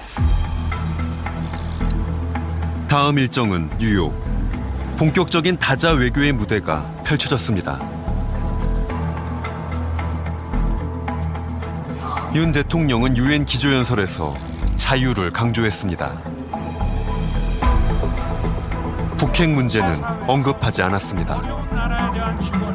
대한민국은 국제사회의 책임있는 일원으로서 세계 시민의 자유와 국제사회의 번영을 위해 책임과 역할을 다할 것입니다. 이제 관심은 한미, 한일 정상회담으로 모아졌습니다. 그러나 흔쾌히 성사되었다는 대통령실 발표와는 달리 한일 정상회담 일정은 계속 확정되지 못했습니다. 일본 측이 소극적이었기 때문입니다. 韓国との、えー首脳会談ですが今現在まだ日程は何も決まっておりません 결국 윤 대통령이 기시다 총리가 있는 행사장 건물로 찾아가 30분간 약식 회담을 가졌습니다. 비공개 회담이었습니다. 대통령실은 향후 소통을 계속해 나갈 것이라고 밝혔습니다. 양 정상은 어, 현안을 해결해 양국 관계를 개선할 필요성에 공감하고 외교 당국에 지시하는 동시에 계속 협의해 나가기로 했으며 어, 정상 간에도 소통을 계속해 나가기로 했습니다. 우리 정부는 의미 있는 만남이었다고 평가했지만 일본 측의 반응은 온도 차이가 있었습니다. 일본 언론은 한국 정부의 거듭된 요청에 일본 정부가 수락한 것일 뿐이라고 애써 의미를 축소했습니다.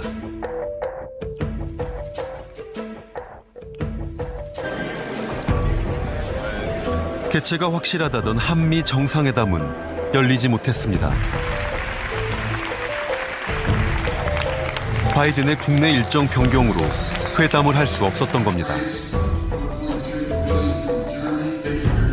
결국 윤 대통령은 일정을 급히 변경해 바이든이 주최한 행사장으로 찾아갔습니다. 이곳에서의 만남을 비롯해 순방 일정 동안 여러 차례 만났다는 것이 대통령실의 설명입니다.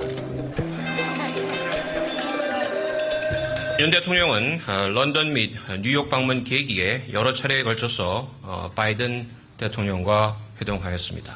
미 인프레 감축법, 또 금융 안정, 안정화 협력, 어, 확장 억제와 같은 주요 현안에 관해서 협의를 하였습니다. 기대를 모았던 한미, 한일 정상회담이 취소되고 축소되면서 외교 성과에 대한 비판 여론이 커졌습니다. 그런데 뜻밖의 논란이 불거졌습니다. 승인 안 해주고 말리면 쪽팔려서 이른바 대통령 비속어 논란. 영상 공개 직후 대통령실은 사적 발언을 외교적 성과로 연결하는 것은 적절하지 않다는 입장을 밝혔습니다.